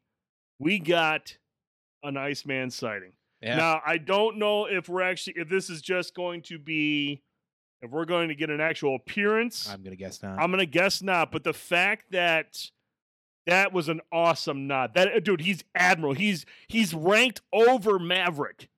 That's a sweet nod, dude. I Yeah. mean, first it's Val Kilmer, it's Iceman, but he's admiral. He's like the guy in charge. That is fucking awesome. That was a dope. Ad- when that showed up, I almost got a little choke. I was like, "Oh, dude, that's." Because we all know the struggles that that uh, Val Kilmer's going through and, and, and what he's he's had to endure and watch his career kind of just kind of like slip away. To see them pay that kind of respect, Right. To see he's got the flat top and everything, it was just like, dude, Admiral Kazansky, fucking dope. So that was a sweet part of the trailer. I did not know, and I'm not joking, dude. We saw the trailer before. I didn't know that was Miles Teller playing Goose's son. Yeah, that's what you're saying. Dude, Miles Teller is a really good actor. I know you haven't seen Whiplash yet, but I know there are folks out there who have seen Whiplash. Whiplash is fucking incredible. Now, J.K. Simmons won Best Supporting Actor for that movie. He won an Oscar, but Miles Teller was with them step for step the whole way. Really talented. So you're going to get a lot of emotion out of him as Goose's son. And we've seen the scene that, you know, he doesn't trust Maverick. So that's a nice, that's going to be a nice little, uh, uh, little friction there. Absolutely. And and there's my mom, of course. Hello, mom. There, She yeah, said there's Tone's mom. Hey guys, for- keep it clean. Keep she it clean. She says she's excited for Top Gun. Been waiting like 30 years. So that's how you know it was ingrained in my home growing up, and why this is one of my top three favorite uh, Tom Cruise movies of all time, and in a, a a higher level of my top movies of all time. Will I be love the little Gun. piano jingle too, dude all of it man i am ready for that highway to take me to the danger zone so i am full on ready yes yes they're telling you she probably can't see the chat but they're telling you mom that i am filthy which she's already She knows. firmly She aware of my knows. potty And mouth. She's a saint for raising you. yeah, so she, she uh, put up a lot of shit but bonus points for that. um, no, I'm I'm I'm super super. I like I it, it's it's uh, it was almost to the point watching their day and like the first time I saw this trailer where I kind of got like a little choked up just because this was such a big movie for me growing up. So um even know this is controversial as well too. I'm a big fan of the Nintendo game as well too. That I'm that one was of- a good game, dude. probably one game. of like seven people that ever beat. So, um, but man, yeah, like everything, like getting some Iceman in there.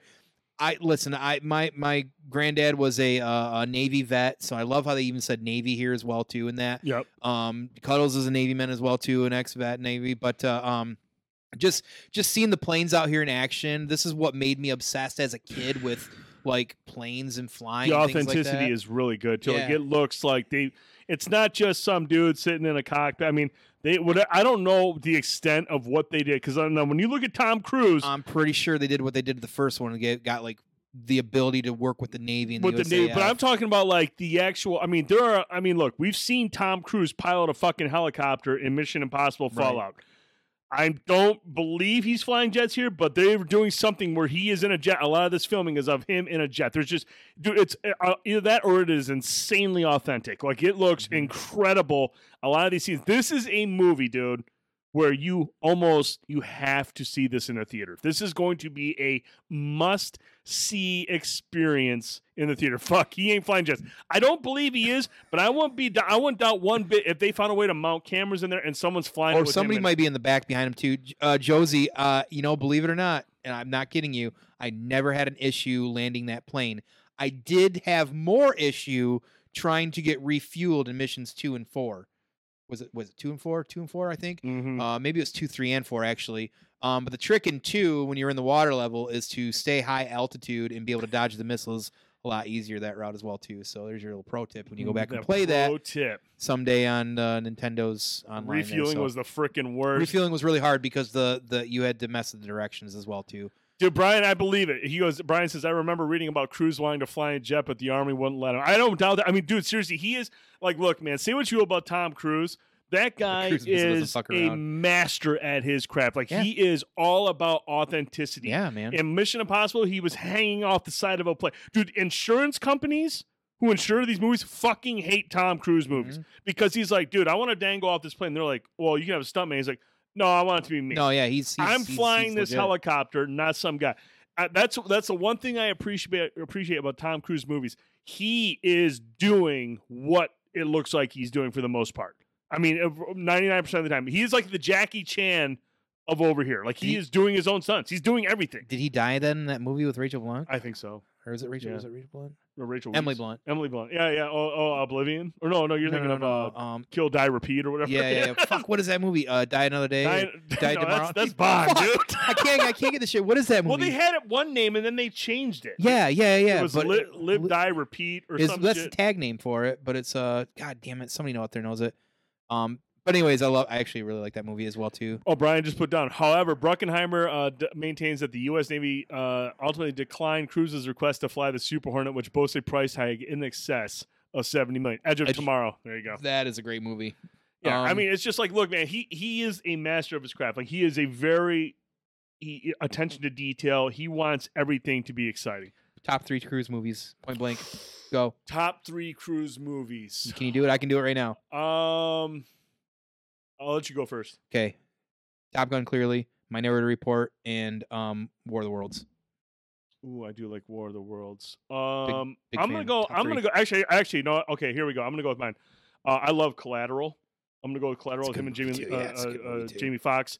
Collateral. I'm not gonna go top three in order. Just top favorite movies. Traffic Thunder, Traffic Thunder, Traffic, Tropic Thunder. Thunder is amazing. I'm not gonna debate No, that at all. You can't debate that. That's No, no, actually a, a valid, valid point. Days of Thunder is a decent flick. Oh, fucking love Days of Thunder. but I'm gonna go with Collateral, Okay. um, Minority Report, and um, War of the Worlds. Man, I really Okay. like. Yeah, I yeah, I really like love- Spielberg's take on that. I'm a big How fan. the focus wasn't so much on the aliens and the invasion itself, but the uh, the acting of even though his son was a terrible actor.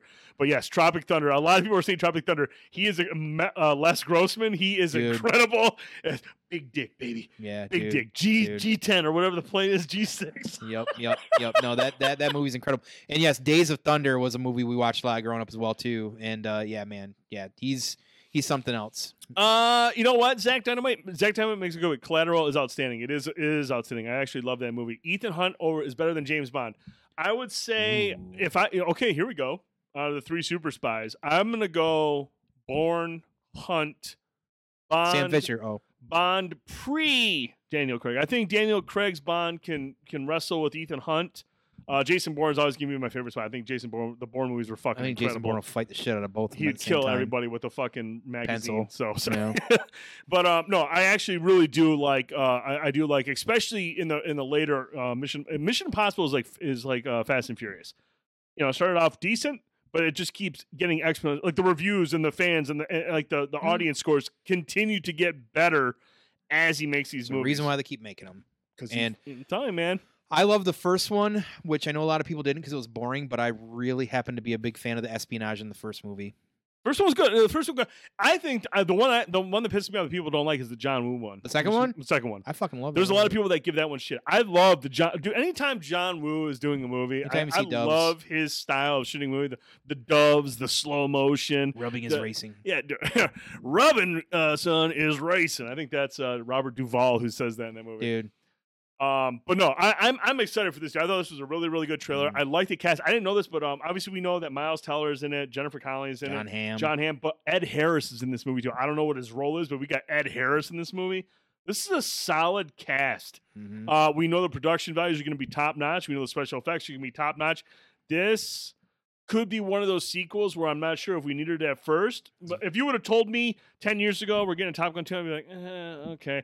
But knowing the pedigree of Tom Cruise in his movies with this cast, I think this um, this has potential. Is Rain Viper Man's a good alive? movie. What's that? Is Viper still alive? You know Michael Ironside is. Uh, Michael Ironside. I don't know. Uh, Viper should be alive. I mean, What's Tom his name? Skerritt- Tom Tom. Tom, yeah, I think he's in it. Man, what if we got some cameos from them guys? Dude, if we got some of those, Jester's can we get. Merlin? Can we get Tim Tim Robbins? Oh God, Let's I know. get Tim Robbins in there. Let's get Merlin back on the scene. Slider, you stink. Slider, you stink. God, just an awesome. Dude, that was a sweet '80s cast. Yeah, man. That was a really, really, really, really. Is Kenny good. Loggins doing the album for this one as well too? Getting some songs in there. I mean, if he's not, I'm gonna be super Playing. I'm gonna with dock it the one boys. Man, I hope they shoot the volleyball scene a little bit better. no, I just want some topless aviators and some sunscreen, bro. Let's go. That's all he's asking for. Playing with the boys. Uh, this will be a movie we will definitely see and probably do a, a, a reaction to. And it. I'll have pants off. He will have his pants off for show. All right, dude. We've got some show. How you doing? Good for another seg. Doing good for another seg. All right, we're gonna hop into. We got a couple shows we want to talk about. We're gonna wrap it up, man. Not a terribly deep show, but a lot of good stuff to talk about. Yeah. Let's get to the next topic. Let's talk about winning. Let's talk about once again HBO putting out another awesome show with an amazing intro song by the Coop. dude. That is a, Dude, that intro song. Yeah, dude, it's dope. That man. intro song is dope as f, and they've been the Coop's been around from like '92 or something or like '89, long time. This song, the beginning of this, is amazing, just Yeah. like every HBO. So instantly, that hook grabbed me day one. I'm like, oh shit, It's dope ass song. dope ass song, Dope So, ass. Not quite Peacemaker level, but pretty fucking good. Pe- not even Game of Thrones is Peacemaker at this point. be honest. Uh, Tone, we are now Yeah. four episodes in, and um, you know, I had some. I liked the first episode. I really liked it a lot. I had some issues with some of the the way the movie, the show was shot with that '70s vibe. But here we are, dude. We're at episode four. This show is fucking amazing. I mean, this show is really, really good. And the thing that, and I mentioned to you It is good. beforehand, the thing that I love about this show is the authenticity of it. There Mhm. a lot of historical facts that they do right. Yes, they dramatize some things that mu- that can't be confirmed, but it's necessary to move the show forward and keep it interesting, keep it engaging. But for the most part, there is a lot of things that happen in this movie that are confirmed to have happened or very close to what happened. I love that. And then you add in the fact that everybody in the show is so fucking good. Everybody in this show is fucking awesome. Must be an HBO show then. It's got to be, dude. Like, look, obviously, you can say what you want about John C. Reilly. Rob Morgan is great. But, man, right now, early on, I am, so, dude, and shout out to Sally Field. My girl is still doing her thing. I told the wife the other night, I'm like, when she passes, it's gonna be a fucking tragedy. Dude, I still Sally Field is crushing I. Is still fucking Jerry's, love is her, Jerry's dude. mom. She Sally is great. But for me right now, uh, we're we're watching uh, at this point in the show. We're watching that transition of Jerry West from head coach. He hasn't quite been named general manager yet, but I love the conflict of Jerry West. Of you know, he was this great player that never really won as many championships due to the fucking uh, Boston Celtics. He ended up winning one towards the end, but you know. He doubts himself as a coach. He, you know, he, he, he. It's a lot of co- a lot of people deal with this stuff, man. And the way he conveys that Jason Clarke is a really really good actor. I think he's very very talented and he does a great job of conveying that conflictedness of of Jerry West. You know, he's he steps down as the head coach, but then he's also like, "But I I can't leave this team. I love this Mhm, franchise." mhm. And he's trying to get uh what's his what's the new coach's name? McKinley. Yes, yeah, Jack McKinley getting him in, and you understand like he really conveys like how much Jer- how much this franchise means to Jerry Mhm. West. He doesn't want to coach it, but fuck, he wants to see them win, Right. and I love that part of it. So that the, the way they show Jerry West struggle is really really good. Uh, but again, the presentation, the soundtrack, everything, Mhm. the performances. This is a fucking addicting show. Even though you know most of the stuff already happened, it's a lot of the behind the scenes stuff. Uh, Jerry Tarkanian, you had uh, uh the guy from uh, Days of Confused, Rory Cochrane. Yeah, not a lot of people realize that too. He's playing Jerry Tarkanian. I thought that was fucking wild. I was like, oh shit, that's Rory Cochrane. yeah, I'm like, he was oh, just in antlers. yeah, right, exactly. He was. Uh, so I mean, all the people they have playing all these roles. This is a really, really good. It was great when Jason Segel. Yeah, Jason Segel shows up. Yeah, a lot of uh, people forgot he was in that. I feel like as well too. like a, lot of these characters, a lot of these roles that you're not expecting people to show up. You're like, oh fuck, man, Mhm. that's that's an interesting casting choice. But everyone is really good. But your thoughts so far, dude? Yeah, I'm. I'm. You know, like I said uh, when this first popped out, that's how I was introduced into the NBA to basketball was watching the Showtime Lakers in the mid '80s because Magic Johnson was from fucking Lansing and played for MSU. So inherently, when those playoffs were going on, we were on our fucking 240 picture tube watching them fucking play against the Celtics. So you know, it, th- this was an important show for me just generally because of the era Mhm. and because like outside of being a super fan of like the Detroit Bad Boys era, the only other one that I've ever cared about that much Yep. is the Showtime Laker era as well too. So you know, being able to see all of this kind of set the way it is, and you know, listen, I I John C. Reilly. John, amazing. I as know Buss. we can always talk. He'll be in uh, uh, Saginaw, by the way. It's Sunday. He's doing a play um, for I believe Laurel and Hardy. I think he's involved. Oh, where, where at? At the Temple. Yeah, he'll, go Temple. Oh, he'll be doing shit. a Temple. So I really kind of debated about going. Um, just a random fact for y'all local. Um, but uh, you know, I, I'm, I'm pretty sure the last episode. I don't remember the context, but I'm pretty sure there was a Doctor Brule. Um, uh, like uh, what's the word I'm looking for? Reference? Yes, thank you. Like there was in uh, uh, uh Kong Skull, Skull Island. Um, really? you didn't know that in Kong I- Skull Island? I mean, I knew it, but I didn't realize there was a reference to it in this. Yeah, th- he says something that I, I looked and I was like, oh, I'm pretty sure it's Doctor Brule, a, reference right there. I just don't remember the context because it was really late when I watched. It. And also, dude, episode. shout out to Michael Chiklis as Red Auerbach. Yeah, dude. I did not know he was. Dude, there's so many people. Like you said, there's people that show up. You're like, They're they're "Oh, hidden. shit, yeah, yeah, dude. That's As soon as he yeah." showed up, I'm like, oh, Michael Chiklis is in this too. and he, plays played, Red. like perfect. Yeah, Like, he was, fucking gnarly. very arrogant and like oh, he yeah. nailed the Red Auerbach. Yeah, so great. So if you you know even if you don't enjoy basketball, if you like good drama character, there, yeah, yes. the characters and everything, it's very just like over the top. and you learn a lot more. So it's not so much the sports. I mean, obviously the last episode we focused on the camaraderie of the team, Mhm. the chemistry, but there's it's it's a lot of the shit that happens behind the scenes that Yeah. led up the, the, how this became a thing, and that's fucking interesting. Dude, yeah, and like the you get the fourth wall breaking with all the characters, they're talking Love and stuff that. like that too, because it is a mockumentary. yeah. And uh, you know, I don't know exactly the the the guy that's playing uh Kareem Abdul-Jabbar, but He's great. man, there you can he has that he has that. Jesus. He- Yeah. It's like it's perfect. So um, again, if if you don't even like basketball, It's worth it's an HBO watch. show. So guess Great what? cast. Good stuff. I, I I can't get enough of it. Like because every time I'm hearing just like this beginning of Sopranos or Peacemaker, now I get this song stuck in my head Yeah, all the time. So it, it's it's a great show, you guys. The only thing that got a little too much was the magic cookie story. I know it's a big part, but too much for me. Yeah, I mean, obviously, but that again, you have to have some filler in there too for the dramatization stuff of it. Uh, Right. but and again, it, it's I think it's exploring it from the professional athlete side of you know stepping away from college and then jumping into the pros. Uh, there. oh yeah, the man. Um, yeah, a random see. Mando There, if episode. there's ten episodes, about seven maybe we'll see uh, Mando pop in. It'll be a Mando episode. Xander, you're gonna dig it. It's uh, again, if if you're a fan of any of the, the the the actors in the show, it's worth it's absolutely worth a watch for that. But if you just want to watch to see how the Lakers basically saved the NBA, I mean, they really did. They changed the NBA. They changed sports. Doctor Buss was completely uh, He's a visionary. He's a dreaming visionary. He was almost ahead of his time. Like he just he came in right at the right time, but you could tell the struggle uh, of trying to you know Mhm.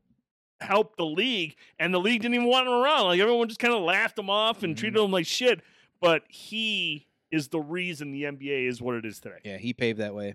So it's it's a really really good show. And again, the performances are great, the presentation's really good, the soundtrack's good, everything is there. Uh, I'm really digging it. How, how many episodes was this? I think it's six or seven. Never, not enough. Not enough. Whatever the number is, not enough. Yeah, it's a story. Yeah, Jay Hill says it's a story I've never really heard about, and I love basketball. And it's again, I love the fact that it makes it so appealing is because of how accurate it is with a lot of the main events and the main points that they're making that they that they focus on. A lot of this shit is pretty accurate. Uh, you know, with the exception to some of the more drama filled stuff. But again, you got to make it interesting. It's a mockumentary after all. You got to make it interesting. People love the drama. I love the drama. How you doing? Let's go. We got another. You got another one? All right, dude. Time to move. We have two topics left.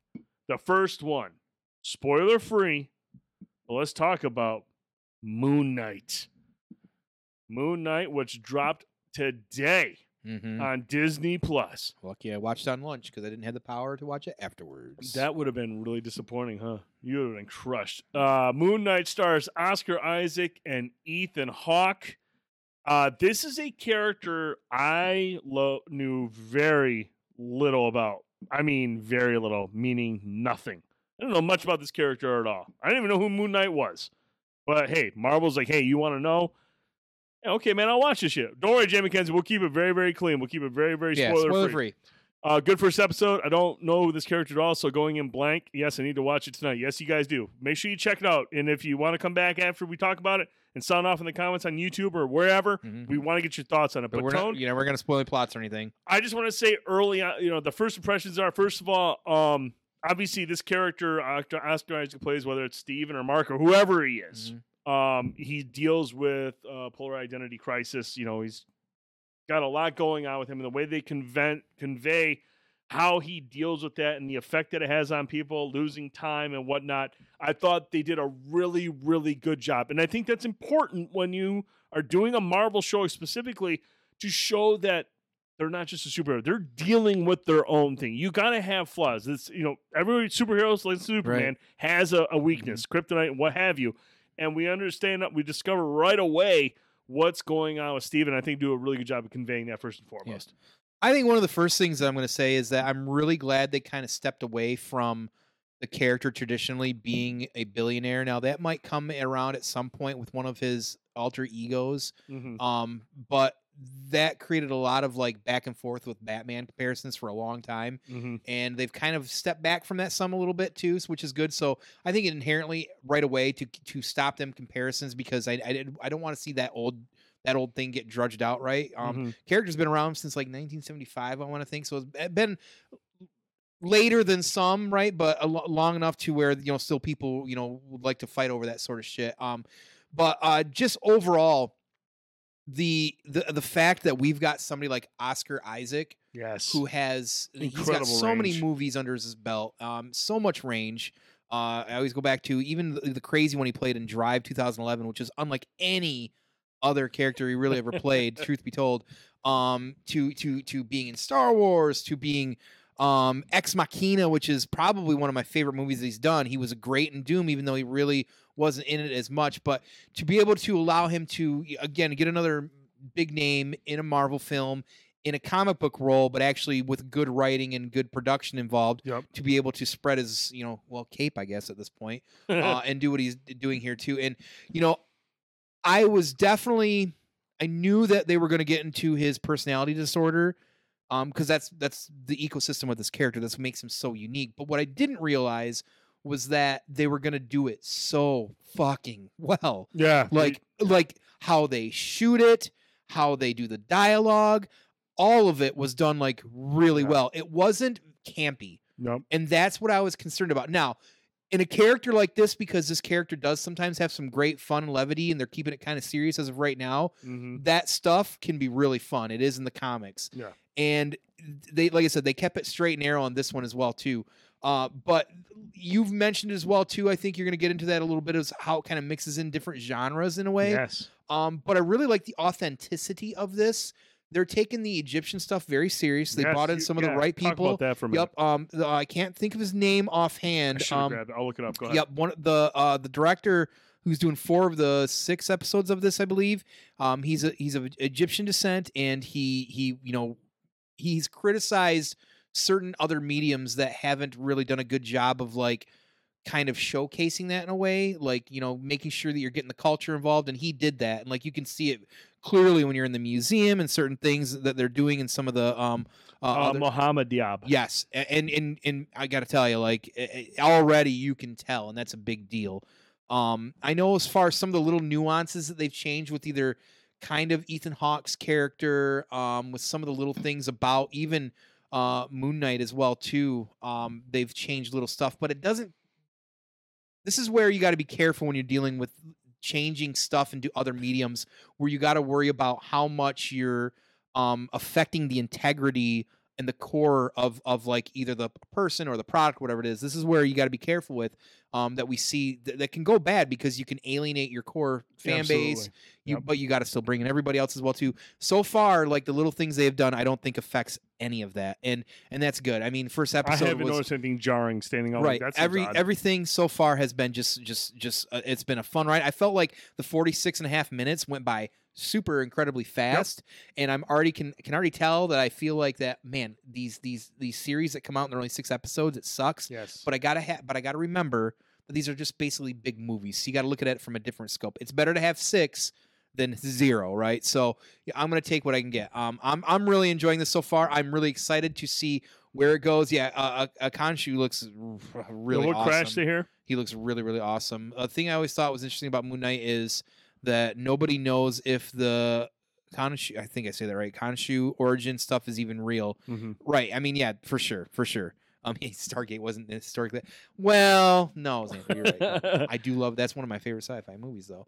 Um, But yes, um, at the end of the day, I think they've done a great job of this. It's what I would expect out of Marvel. It looks fantastic. Mhm. Production values up there. There, there. It's it, there's a great diversity. There's a lot of good things that they're already doing with this series as well too. And kudos once again to Oscar Isaac because he really he's doing what I would hope he would do and just just uh, full full pedal to the metal kind of thing. And uh, Ethan Hawke already, I get the. I get this like culty, almost Jesus vibe in a weird yeah. way. And I read an article that said that he took inspiration from uh, dictators. Uh, he mentioned Fidel Castro, but also said, and I find this very fun and interesting, and this kind of gives you to that pie how he can draw people in. Uh, he said he was thinking of like, what if Steve Jobs was evil? Dude, yes. And I see it, Yo, absolutely. dude. Like I, I get Holy he's, he's because he's set, he's you know because he's I mean he's got followers. He's selling a th- he's selling a, an A idea. product. Yeah, yeah. yeah, you know what I mean. So, um, in a way, so yeah, pretty brilliant. And um, you know, gosh, I, again, just like again, I every Wednesday now, I'm gonna be ready and waiting and hooked. So Yeah, uh, you know, just to kind of piggyback with uh, what you said, Oscar Isaac. Again, we get to see uh, an absurd amount of range, um, especially towards the end of the episode when kind of the personalities start to conflict a little bit. Um, that part is really strong. Ethan Hawke is suitably creepy, but I hope he is given a little bit more uh, going forward. You know, I don't know if he's going to be the main antagonist or if he's just kind of like a vessel to the main antagonist or, or something like that. I do hope he's given a little because I think Ethan Hawke is a fucking amazing yeah, actor. he's got a good. Cannot yeah, wait he's- for Black Phone in June. Yes, If you guys have not seen the trailer for Black Phone, watch that shit. Ethan Hawke off the fucking off the rocker with that one. Um, there are some action sequences in this game. I really, or in this game, in this show, I love the second one uh, that takes place in a museum. I think it's really, really well done. Uh, very creepy. There's some Yeah. good horror elements to it. There is one earlier in the show. I feel like again with the same issue with um, Boba Fett.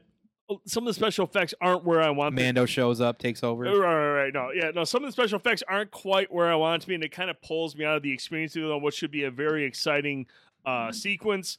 It's a little hokey, Mhm. but it, it, it's it's it's over quick enough to where it doesn't drag it down. It doesn't make it like you know you're not just constantly thinking about it because again it ends on a high note with the sequence that plays out in the museum. So uh, some strong amounts. This is a good opening act. I'm really really happy with this. Toll mentioned there are six episodes, and show enough, the final episode is two days before Doctor Strange: The Multiverse of Madness comes out. May 4th is when the final episode of Moon Knight drops. And two days later, well, the next day, because we'll see the Thursday one, is when uh, Doctor Strange comes out. What day is that? May 5th. There is rumor. Yes. Crash Uh, put this at there. Of, well, there Oh. there's. I was gonna say there is rumor of at least one potential cameo in this series. Ooh. Um, it's an interesting one that they went with, but I don't. You know, again, we don't. Who knows really for sure. hmm We'll have to see what happens. The car but- chase scene was a CGI was shoddy. That's fair. Oh, that was pretty neat though. like, Yeah, the, the- I mean, the the reason it, it, it worked is because how they utilized them, kind of losing time with his Well. his condition and what he deals with. So they kind of made up for it. But yeah, there were a couple scenes that I was like, eh, okay, come on, Disney, you can ramp it up a little bit or or do something different so it doesn't look so shoddy. But right. overall, really, really strong episode. Really excited to see uh, where we go next week. So next Wednesday, make sure you check out the episode sometime in the morning or afternoon or after work because we're going to talk about episode two, spoiler free, but maybe a little bit more about how it connects to sp- uh, the first episode Mhm. without spoiling stuff. Okay. All right, so we have one more topic, and this is the topic that many of you have been waiting for because this guy What topic is it? we're going to we talked about last week and i know you were a little hesitant Mm-hmm. But here we are we're moving on you Yeah. you didn't watch halo Told you I wasn't gonna watch it. Told everybody I was gonna watch this. I said nope. Nope, I didn't watch it. right? Right? What? i wanted i wanted to talk about it I'll talk about it. I ain't talking about it. Guys we're going to take a quick uh tinkle break we'll be right back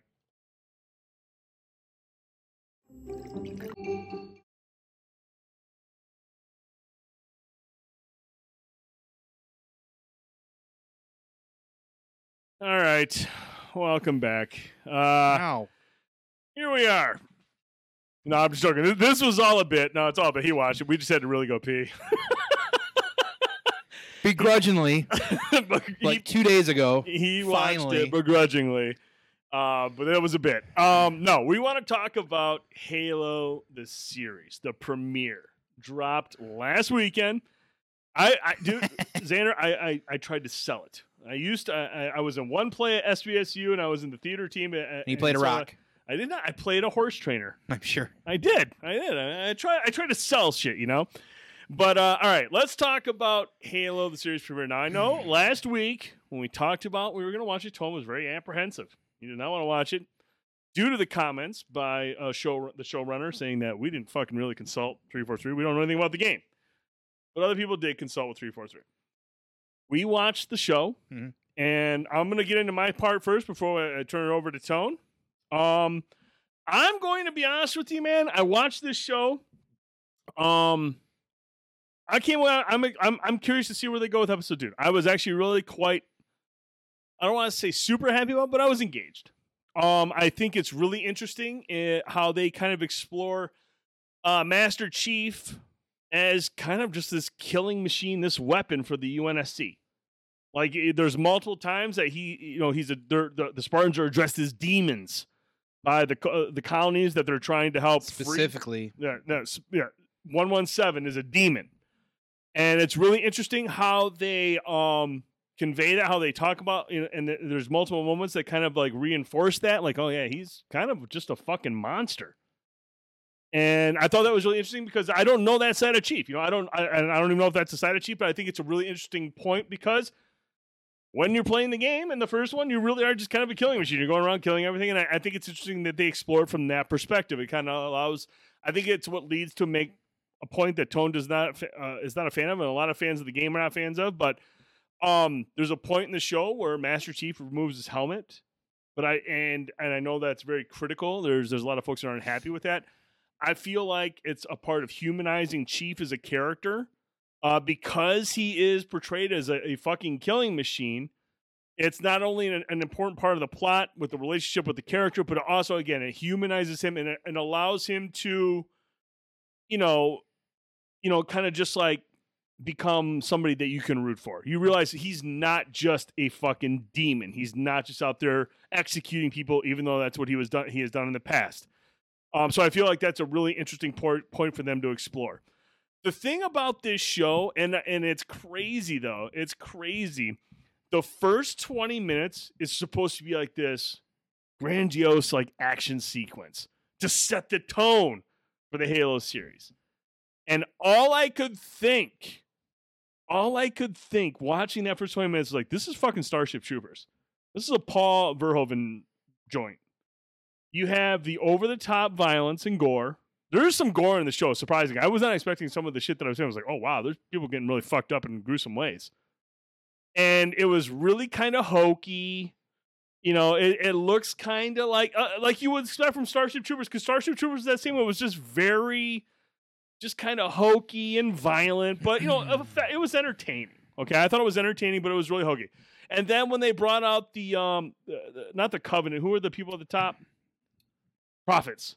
We have a scene with a prophet and this human character, and immediately I'm just like, okay, we've gone from Starship Troopers to fucking Mighty Morphin Power Rangers. Like this is really hokey. Like the CGI for some of these creatures, you're just like, okay, this is really kind of hokey. But then they get away from that and they get back to the more of the Master Chief storyline and what's going on with the UNSC and with with, with Halsey. And I think that's where I was like, okay, now I'm back into the storytelling portion of it. Not so much relying on the action, which is really kind of like, I don't want to say cheap, but I feel like I talked about this last week. I really, really think had they gone with a more District 9 way of shooting their action and the grittiness, it would have irony of you bringing that up, by the way. I think it would have been really fucking cool to shoot this like District 9 or even Elysium with that gritty, grounded but sci-fi feel. I think that would have uh, I think that would have done incredibly well in a Halo universe. Instead we go this route and I just don't feel like it's nearly as thrilling as I would like. I was laughing more and just kind of smirking, oh, this is just absurd. When I feel like for the story they're trying to tell early on, anyways, a more grittier approach would have been appreciated. Uh, the puppet was a practical puppet with CGI enhancements, and Mercy looked perfect if you're a fan of the games. And, and I get it. And, and look, Zach, I, I, I am not. I, I won't want to say I'm not a fan of the games. I'm just not well versed in them. But taking it at face value, I just thought it looked really kind of chintzy. That's all. And, and and at the end of the day, I still enjoyed the episode. I'm really curious to see where they go with this. I just felt like the budget or lack thereof really affected some of the more pertinent, more important scenes for an action sci-fi to kind of like justify the you know the, the hype for it. So I, I get it. Like it, it is what it is, but the story of it itself, the narrative that they're telling, I'm on board with, and I'm really curious to see what they go with episode two. Now Tone is over here, uh, very um, he looks like a, a volcano. It's like slowly smoking. Tone, I want to get your thought as a fan of Halo. You have played all the games. You're actually familiar with some of the lore in the books and what have you. Your thoughts on episode one of Halo? I think some of the commercials in Halo 5 had better CG moments in this fucking movie or this fucking show so far. Ooh. Um I think practical effects effects would have helped a lot. You know the uh, irony of saying District 9 though, right? What? Of you bringing that up? Because Peter Jackson was supposed to be involved in an original Halo project years ago, and some of the props they use in uh, District Nine were actually, if you look at them closely, are like battle rifles from Halo. So that was really iron ironic that you brought that up. I thought. Oh. Um, no, uh, this was um, like I thought it was going to be soulless Halo. I mean, it, it looks like Halo, um, but it's not Halo. Like, I'm sorry, I, I do love the first person modes they go into. I love the that atten- yeah, the, the, bits, the attention the details. So apparently, the two people that talked to the creative team at 343i was able to get the showrunner to buy into that at least. But um, no, the the the elites looked goofy, like they look they've been juicing steroids. They were the CG was half baked in my opinion. I get the Star Troopers thing. I think it looked like the action was in ti- like when you're watching a YouTube video in times 1.5 or something like that. Like it just it didn't move right, and maybe it was because of the CGI. But again, I guess we could look at Halo 5's uh, cutscenes because those are pretty dope. Um, I you know listen like. I, you're not a lot of you out there are gonna agree with me, and if you like it and you're enjoying it, perfectly fine. You like soulless Halo, that's perfectly fine. People have said that Chief has been soulless throughout all the games because he's just a silent protagonist and talks more. Yeah. You know, that's kind of is what it is. So is Samus Aran up until the you know the the third installment of the Prime trilogy. So it sometimes just works. That's kind of how it is. But like, um, you know, like, well, I'm sorry, Captain Complacency. Some of us have some integrity. I don't know what to tell you. And I'm just gonna say this one thing: what Zach said, Halo isn't necessarily a gritty game, but at the same time, Halo doesn't have a whole lot of dismemberments and ultra violence. So to have that type of action with this chintzy Starship Troopers uh, vibe doesn't really. I don't think it. I don't really think it fits. If they were going to go ultra violent and stuff like that, I think going with the grittier approach would have made more sense and would have been a little bit more compelling. I, look, this is Halo. Okay, Halo is a is a high octane shooter that's really exciting, and for them to kind of like botch this the action elements of it, in my opinion, anyways. Uh, I feel like they could have gone with just a much more grittier look if they're trying to go with this like grittier like violence because that's what it was. It was gritty violence. they've moved around some of the timeline too as well and i know it's going to be a separate entity than from the games which Sure. kind of works it's just kind of weird that reach is still around and things like that in that nature because that was a big starting point for the entire series really is that reach got glassed over you know the, they they clearly unsc knows about the covenant now as well too we have some random human female running the covenant or whatever they're doing like i know that humans defected to the covenant but it just felt like out of place from the like if they use some practical effects with the CGI prophet, then that's uh, news to me because the CGI still needs some work. Then because I think this would have so far would have done much better if it had some more practical effects in it. I think that's part of my problem is that this, like I said, the CGI elites were were it was pretty bad in some Right. spots and it just didn't move right. It just didn't look you know realistic enough, which I know is ironic because it's based in a fantasy world. But I just at the end of the day, like it, it's exactly what I thought it was going to be at this point, and I can I'll say it again. It's it's it feels soulless. Like we see the shell of everything, and honestly, it's not. I don't even think it's fully Pablo's fault. Pablo might not sound like Master Chief, I thought he did a well enough job. Honestly, like Yeah. I don't I don't really take any issue with that, and um. the acting seems really forced at times as well too. Like the dialogue is weird. The direction they go with Halsey and how she's like challenging certain things is really like not out of place for that character, but just doesn't make sense from storytelling because at the end of the day, at the end of the day, and, and I'm gonna try to keep this as spoiler free as I can. Um, and it's probably gonna ruin it a little bit for you, but um, you might not care either, and you probably shouldn't. But the fact that in the first fucking episode, the reason that Halo Halo 4 split the, the fan base, Halo 5 did it again because in Halo 5 they made essentially Master Chief go AWOL and was kind of like the villain or whatever. In the first fucking episode of this series, you want everybody to buy into this, and all of a sudden you turn him against the UNSC or the UNC UNCS turns against him. Mm-hmm. Are you fucking kidding me? Who wrote off on that? oh, probably the- drama, dude. It's prob- drama. Exactly, it's drama, and that's the fucking problem. We don't some sometimes we don't need all the drama in some of this shit. And clearly, the showrunner didn't play the game because here we are. You know, they he would have known that Halo Five split the people on it. So, uh, really need to add it in there. Now, I get why there was a spot like you know, and everybody's talking about it. So I'm just gonna say it. He takes the helmet off. Sure.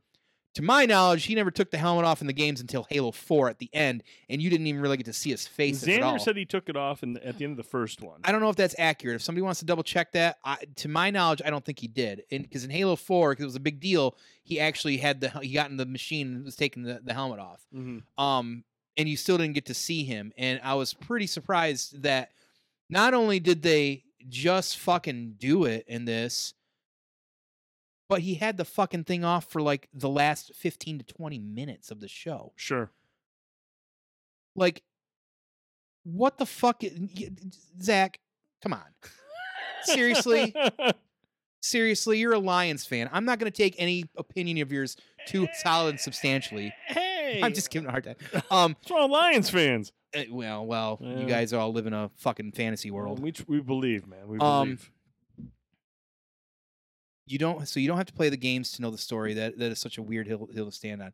I I don't agree with that. Like this wouldn't happen if the game didn't exist. We wouldn't even be watching this. So that's not a weird hill. It's on the original hill. But the fact that again we see him with that mask off for so long and that helmet off, listen, like that's part of the piece of this character. And that's a whole big thing of it. Like they just take the helmet off of Master Chief. Like if they're gonna do it, that's not. I mean, I, Mhm. I I might get that. I can understand that. But why in the hell would they do that in the first episode at the same time that they also turned the UNSC against him? Like two big things that I feel like have never really happened that early into a story of Master Chief out of Mhm. nowhere, and you're gonna jam that down our throat and get us to buy into that right away Mm-hmm. Like core i'm talking about core fans that actually care about the game by the way zach core fans Jeez. core fans like why would you do that we've seen the, the fallout from the original and i know we all enjoy it but the original judge dredd Mm-hmm. you know the fall of that people that were like why the he sylvester stallone okay we get it but Sly man. he didn't he didn't wear his helmet the entire time and then true. we come full circle carl urban comes out and does it properly and leaves the helmet on and it's a fantastic movie and it's still carl urban and then we got mando who yeah, Pe- it really Pedro, depends on who's under the helmet. Pedro I mean, Pascal- gotta- right. It's it, dude. Acting while wearing a helmet is is really difficult because it's all about your tone and it's all about how your mannerisms and there's a lot more to it than just standing there and speaking your lines. Um, but again, I, I didn't have an issue, and I know, and I, and I, and I respect the perspective of the fans of the series who were disappointed about the helmet coming off. Um, but like the, you know, I felt it was important for that particular moment. Yeah, I do. I, I I I get that. Yeah. But like he couldn't just take it off, show and say, "Hey, have a conversation for a couple minutes." But oh yeah, by the way, they're shooting guns at us and things are going on. Get back Let me put it back it on and be right. Master Chief again because that's what you should be. Like it, it's it's a pretty big piece to that character that clearly somebody who probably didn't play the games or talk to 343 Industries would just all of a sudden take off nilly willy. So I'm not shocked by that at all. Xander So- says worst part of Spaceballs too was when Lord Helmet took it off. No man, anytime you see Rick Moranis, that's a fucking win, dude. Let's see Rick Moranis. Unless he's getting mugged in New York. Uh, that video But- sucked. That was Uh, no, at, at the end of the day, listen. Like I said, I know Zach's going to be the only one out here that's going to enjoy it and just uh, eat I'm not, uh, I'm not not enjoying know, it. I know, thing, I know, man. But not hey, not you know what? It. you know, you just you you can't have your pudding if you don't eat your meat. So um, I'm I'm not uh, I'm I'm not gonna um, just bend the knee and be complacent like everybody else. I oh man, I'm gonna I am too. I'm I'm gonna be I'm gonna critique this uh, because it is one of my all-time favorite game series, a game I put a lot of time into, and a story that I've also invested a lot of time to. So I don't think there's anything wrong with actually, you know, uh, having some, you know, care about that product and seeing it properly sent off like this. Um, I again, I just feel like it, so far it feels like if you take Master Chief out of this, hmm you could have just put anybody in there and just be another. See, I like half-baked I like what Xander said. You know, he goes, but I wish it would have followed the game more. And like, I understand that from a from a fan's perspective, if somebody's a fan of the game. But at the same time, like, you know, we, we've established Hey, already. Uh, Whimsical Surprise, there we go. Uh, uh, Whimsical Surprise, they were with us over at the uh, Midland Mall. yeah. Midland Mall Comic Con. If you guys get a sure chance, give them a follow. out, man. They Retro some retro gaming, shit, yeah, heck a lot yeah. of retro Give stuff. some love over there. good stuff over there. Uh, but you know, you know, uh, Xander says wish to follow the game more. The thing that I like about this is because we do know that this is going to be.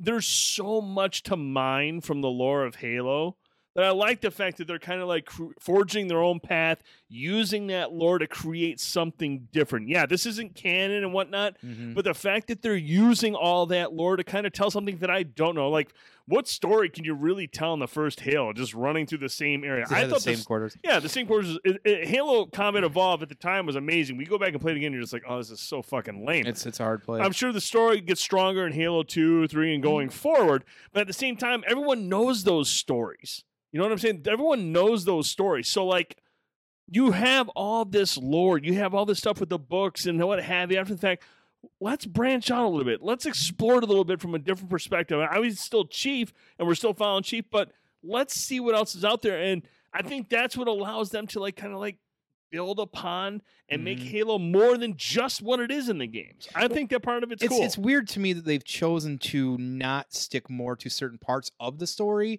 and move around. Like, listen, don't maybe overall affect the show story necessarily, Mhm. but like keeping Reach still around, knowing about the Covenant and things like that. Like, there are elements of this that might. parts of it they could have kept there, there are parts of it that they should have kept a little bit more closer to the chest. I feel like on that, and um, um, but at the same time, I can kind of see how that would work in a different medium. So, like things like that, like I actually kind of like get that, and some of that I kind of like w- will say that didn't really overall effectively bother me, but like I feel like details there were some good details in there, but I also feel like at the same time like some really big details that like whether you want to agree or like it or not about the helmet or anything like that, and whether you think it's silly or whether whatever it is, that un- realistically does is not only originally was just kind of part of the shtick of the character, but then mm-hmm. evolved into that character. So Sure. so after so long, that guess what? That's just part of it. And you know, again, like you, you see other other characters and other medias that does their characters and keeps the helmet on.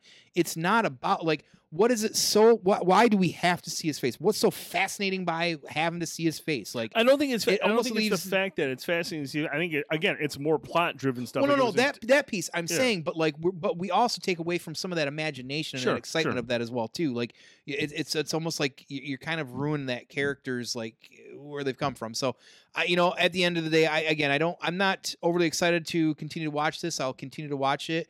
It. Like I said, I, I definitely probably pick this apart more than other things as well too. Um, that's because I don't become complacent when it comes to my media intake. but I, I do think that uh, people are probably going to enjoy it, and it'll probably do well enough to will continue. Well, they've already renewed it for a season. already got a second season. season couple things I want to point well, out really too. quick. Um, one thing Xander says: Do you think it's like what the Star Wars creators did as far as ignoring the books and making something new?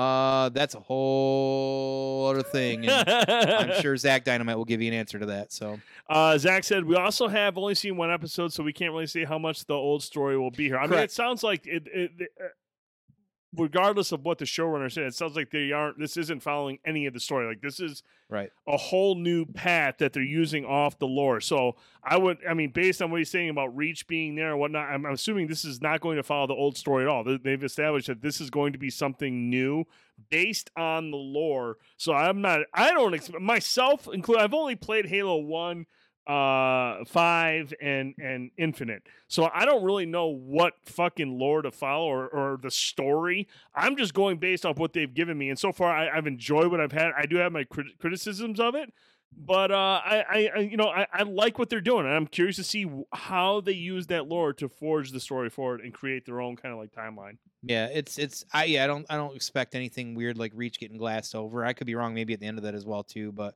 you know um I just again I I feel like you could have done combat evolve differently instead of two hallways you're walking down and still told that same story and it would still be good. Listen, if you've never seen Forward Unto Dawn, um, the the the Halo movie that took place before uh, Halo Four, there are plenty of things that Chief could have and would have been doing between games or this, that, and the other uh, for some of them as well too, and different adventures or whatever, even pre combat evolved in some way. So I still again find it quizzical that if they're going to do a different tale, they wouldn't have it interwoven better with the games, since that's guess what. 90% of the people that are coming to watch this from are coming from that they want to see some of that story left intact as well too with the hand on that so Uh, Zach says it's like Kelvin Universe and Star Trek. I like the concept of the same characters who are in the same in the spirit, but then they get a new story told about them, and that's and that's where I'm at. Again, a- and and this is why I think it's really interesting to get these perspectives because as somebody who is a a fucking longtime Halo guy and he understands the story that's been told, and so there's certain things that he appreciates about the character or the storyline or the UNSC or anything.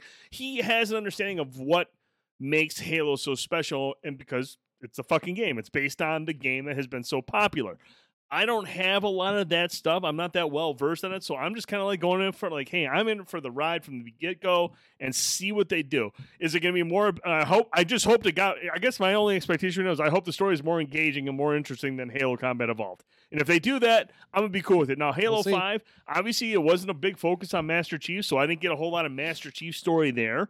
Halo Infinite, I thought was, um, the, some of the sequences were fun when it was more linear, but overall, the story again didn't really like blow me away. So. Mm-hmm. I'm look I'm still looking for like that quintessential fucking Halo storyline that is really engaging, really like and entertaining and just enjoyable to get through. I haven't gotten there yet. No, I understand like ODST is supposed to be really, really good. Really good Reach is supposed to be really good. And at Yeah. some point I'll play those games. But I think, you know, it's important to look at it from all perspectives, from the diehard fans, from the kinds from the folks like myself who are, aren't too familiar with the story. I will say, and this is the last thing I'm going to say, and I'm ready to be done talking of this very honestly, but um, I was mostly fine watching through it. Besides, like the critiques of the CGI and this and the others, and some of their the the direction they went with a couple of little things, and like I said, the elite. I thought the elites looked stupid. Um, it was really until that last piece when you get to the end of the first episode, first episode, and all of a sudden he's an enemy of the state and he's taking his uh, uh, helmet off, ready to have tea with everybody. That's that's not that's not like listen. There is a point where you have to admit the word integrity exists, and character integrity is also important because this is a character still that comes from a character that has a lot of characteristics that make that character that character.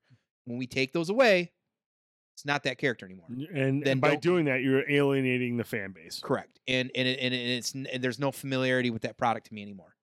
And I don't I, and I and I don't I don't think that's unfair to have that expectation. no, no, not at all. And and that's why I feel like this is going to be like a polarizing like series. And obviously, you know, the the people at, at Paramount uh, think it's good enough to where they've already renewed a second season. And who knows? Maybe as the story goes on, maybe it becomes compelling. Maybe they do take something from that lore and spin it and make You it even put that more fucking helmet on second more episode. intriguing than what we've gotten from the Halo games. I mean, there's always that possibility, and that's what I'm kind of hoping for. Like, again, I have never gotten, I've never sat down and be like, man, I can't wait to play the next Halo game for the story because I don't have that experience. So, and maybe maybe after I watch the series, I go back and play all the Halo, Halo games. I'm like, man, they really fucked this up. Maybe my perspective will change. But from an entertainment perspective. I'm digging this, dude. Oh, I, I do. I heard something about the teaser being out there. I didn't get a chance to watch it, but Zach says don't watch the teaser for episode two. I'm just saying, like, if it- if at the beginning of the show is already doing, to me, pretty big cardinal sins against the character that not just me, but an entire fan base got pissed about during Halo Five, that's not a good start. And that again, that that clearly shows that the showrunner may not be familiar with the video games that this series based off of. So we will continue to watch it. We will continue to discuss it. I think there is a good conversation to be had there. Like I said, I uh, I understand all perspectives. I understand why fans of the series uh, are are hesitant or maybe they have issues with what's already happened. So uh, I'm really curious to see where this is going from a, tr- a story perspective, from the narrative perspective, from somebody who isn't so fucking well versed on Master Chief, his origins, or who what he represents. I like what they did, making him being like this killing machine that somehow touching an artifact changes his perspective, and you know he becomes the Master Chief that we supposedly all know and love. I think it's interesting to explore that. I'll be curious to see where it goes going forward. But what I do know is there is a lot of polarizing uh, perspectives out there, a lot of co- different opinions of it, and I think that's fucking cool, man. I like hearing from your perspective. I like hearing from Zach's perspective. I like hearing from everyone. Xander sounds like he's a longtime Halo guy. It sounds like a lot of these folks all had their different perspectives, and I like hearing about that. And I think that's a good conversation to have, dude. Mm-hmm. So, well, when you start, like I said, again, uh, oh, Blanco just watched um, the teaser. uh, critiques about the Witcher series for the books. I mean, the games are different from the books as well too. But when the difference is there is that they managed to at least keep core characters for the most part, especially Geralt intact. Like you're going to tweak things, it's going to adapt it, it's going to happen in these sort of mediums. But when you move so far, again, I always go back to Walking Dead and what Robert Kirkman bastardized the TV series from his comics that were so well written. Um, is that you add a zero at the end of the check and none of that shit matters. The integrity, guess what, gets erased as well too. man. That's why I'm excited to talk about, man. That's why I'm excited about this series because it is going to generate some really good conversation. And seriously, thank you for everyone coming in here and sharing your thoughts and sharing your opinions on stuff. Zach Dynamite, Xander, El Blanco, all these guys are Jay McKenzie. They're they're sharing their thoughts, and that's Mhm. what I love about doing the show, man. Is just getting all these different perspectives, and for you guys and girls to show up and hang out and talk about the fucking stuff that you love, whether it's movies, TV shows, VR gaming, everything. This is this is fun, man. This is why I love doing what we do. I Right, love right. these conversations, dude. It's fucking great. Yeah, and I, at the end of the day, listen, like we're all gonna have opinions, and that's fine. We can agree to disagree. You just got to understand you're gonna be wrong a lot of time if I'm right. So Make sure you get in that Discord so you get in the furnace because it's gonna get hot in there. It's Hot. gonna get ah. hot. Yes, and then um, as always, so as we wind down here, we want to just you know like he's thanking everybody for taking you know being able to be here for this conversation as always for every show. But you know don't forget if you enjoyed what you've seen tonight, if your first time here, don't forget to give us a follow here on YouTube, uh, or excuse me on Twitch, YouTube, and Facebook. Yep. Uh, come hang out with us more often. Hit those uh, subscribe buttons. Get that bell. Make sure you know when we do go live or do add new content as well too. We appreciate all of the support you always give week in week out. Share us with somebody you know if you enjoyed us or you enjoy us. Make sure you tell somebody about us. Just kind of keep that word of mouth going as well too. If you're listening to us on Spotify, iTunes, Anchor, wherever it might be, leave us a review. Give us a five star if you don't think we deserve it. Don't yeah. Don't give us a fake five. Just star. don't give us that fake five star. Let us know. That's Let the thing. Like know. I will sit there if you love the show, if you dig what we do, and you love being Yes. a part of it. I will encourage you, implore you to go on there and hit that thumbs up on YouTube. Even if you're watching live on Twitch and you have a YouTube account, go over to Banter and Babble, give this video a thumbs up if you enjoy the show. If you're listening on Spotify and iTunes, if you dig the show, give us that five star re- review. But I don't want any fake ones. I want to fucking earn that shit. So if you have thoughts, if you had feedback or anything like that, let us know Mhm. so we can sit there and take that and figure out ways how can we make this shit better so we can earn that thumbs Mhm. up and earn that five stars. Holla, holla, holla. And as always, too, don't forget we do have a Patreon set up as well, too. If you want to donate to us and get back uh, all that uh, goodness into either beer money or back into the stream itself, but typically back into the stream or my beer money. Uh, we also have tips available as well too, and we're talking about evolving that Patreon soon. So uh, just kind of be on the more lookout for that. benefits and more stuff for you Absolutely. guys. girls. So- we're still, we're, hey man, we're still trying to learn this as we go. Yep. Again, at the end of the day, you just being here is is, Absolutely. is incredible. Uh, if there's other ways you want to support the show, it'll all go towards the show production value, Mhm. uh, giveaways, and of course, drinking money for the for the big guy over here. Yes, yes, and uh, be staying tuned for hopefully some announcements over the next few weeks as well too. We do got some things in the pipeline too to announce, so we're really excited about. But as always, we appreciate you guys so much. Uh, Zach, I appreciate you for being the um, tail end of my slaps, whether it's uh, here or on the interwebs. Appreciate you, man. And even though we might not agree, uh, we can at least still have a good time with it. So um, to that, thank you every much, everybody, very much for my drunk ass not being able to get my words out. yes, thank you guys and girls so much. We'll be live next Wednesday, 9 p.m. Eastern, with another episode of Banter and Babble. We're going to be talking about Morbius. We're going to see that tomorrow night. I heard it's really good. I'm scared.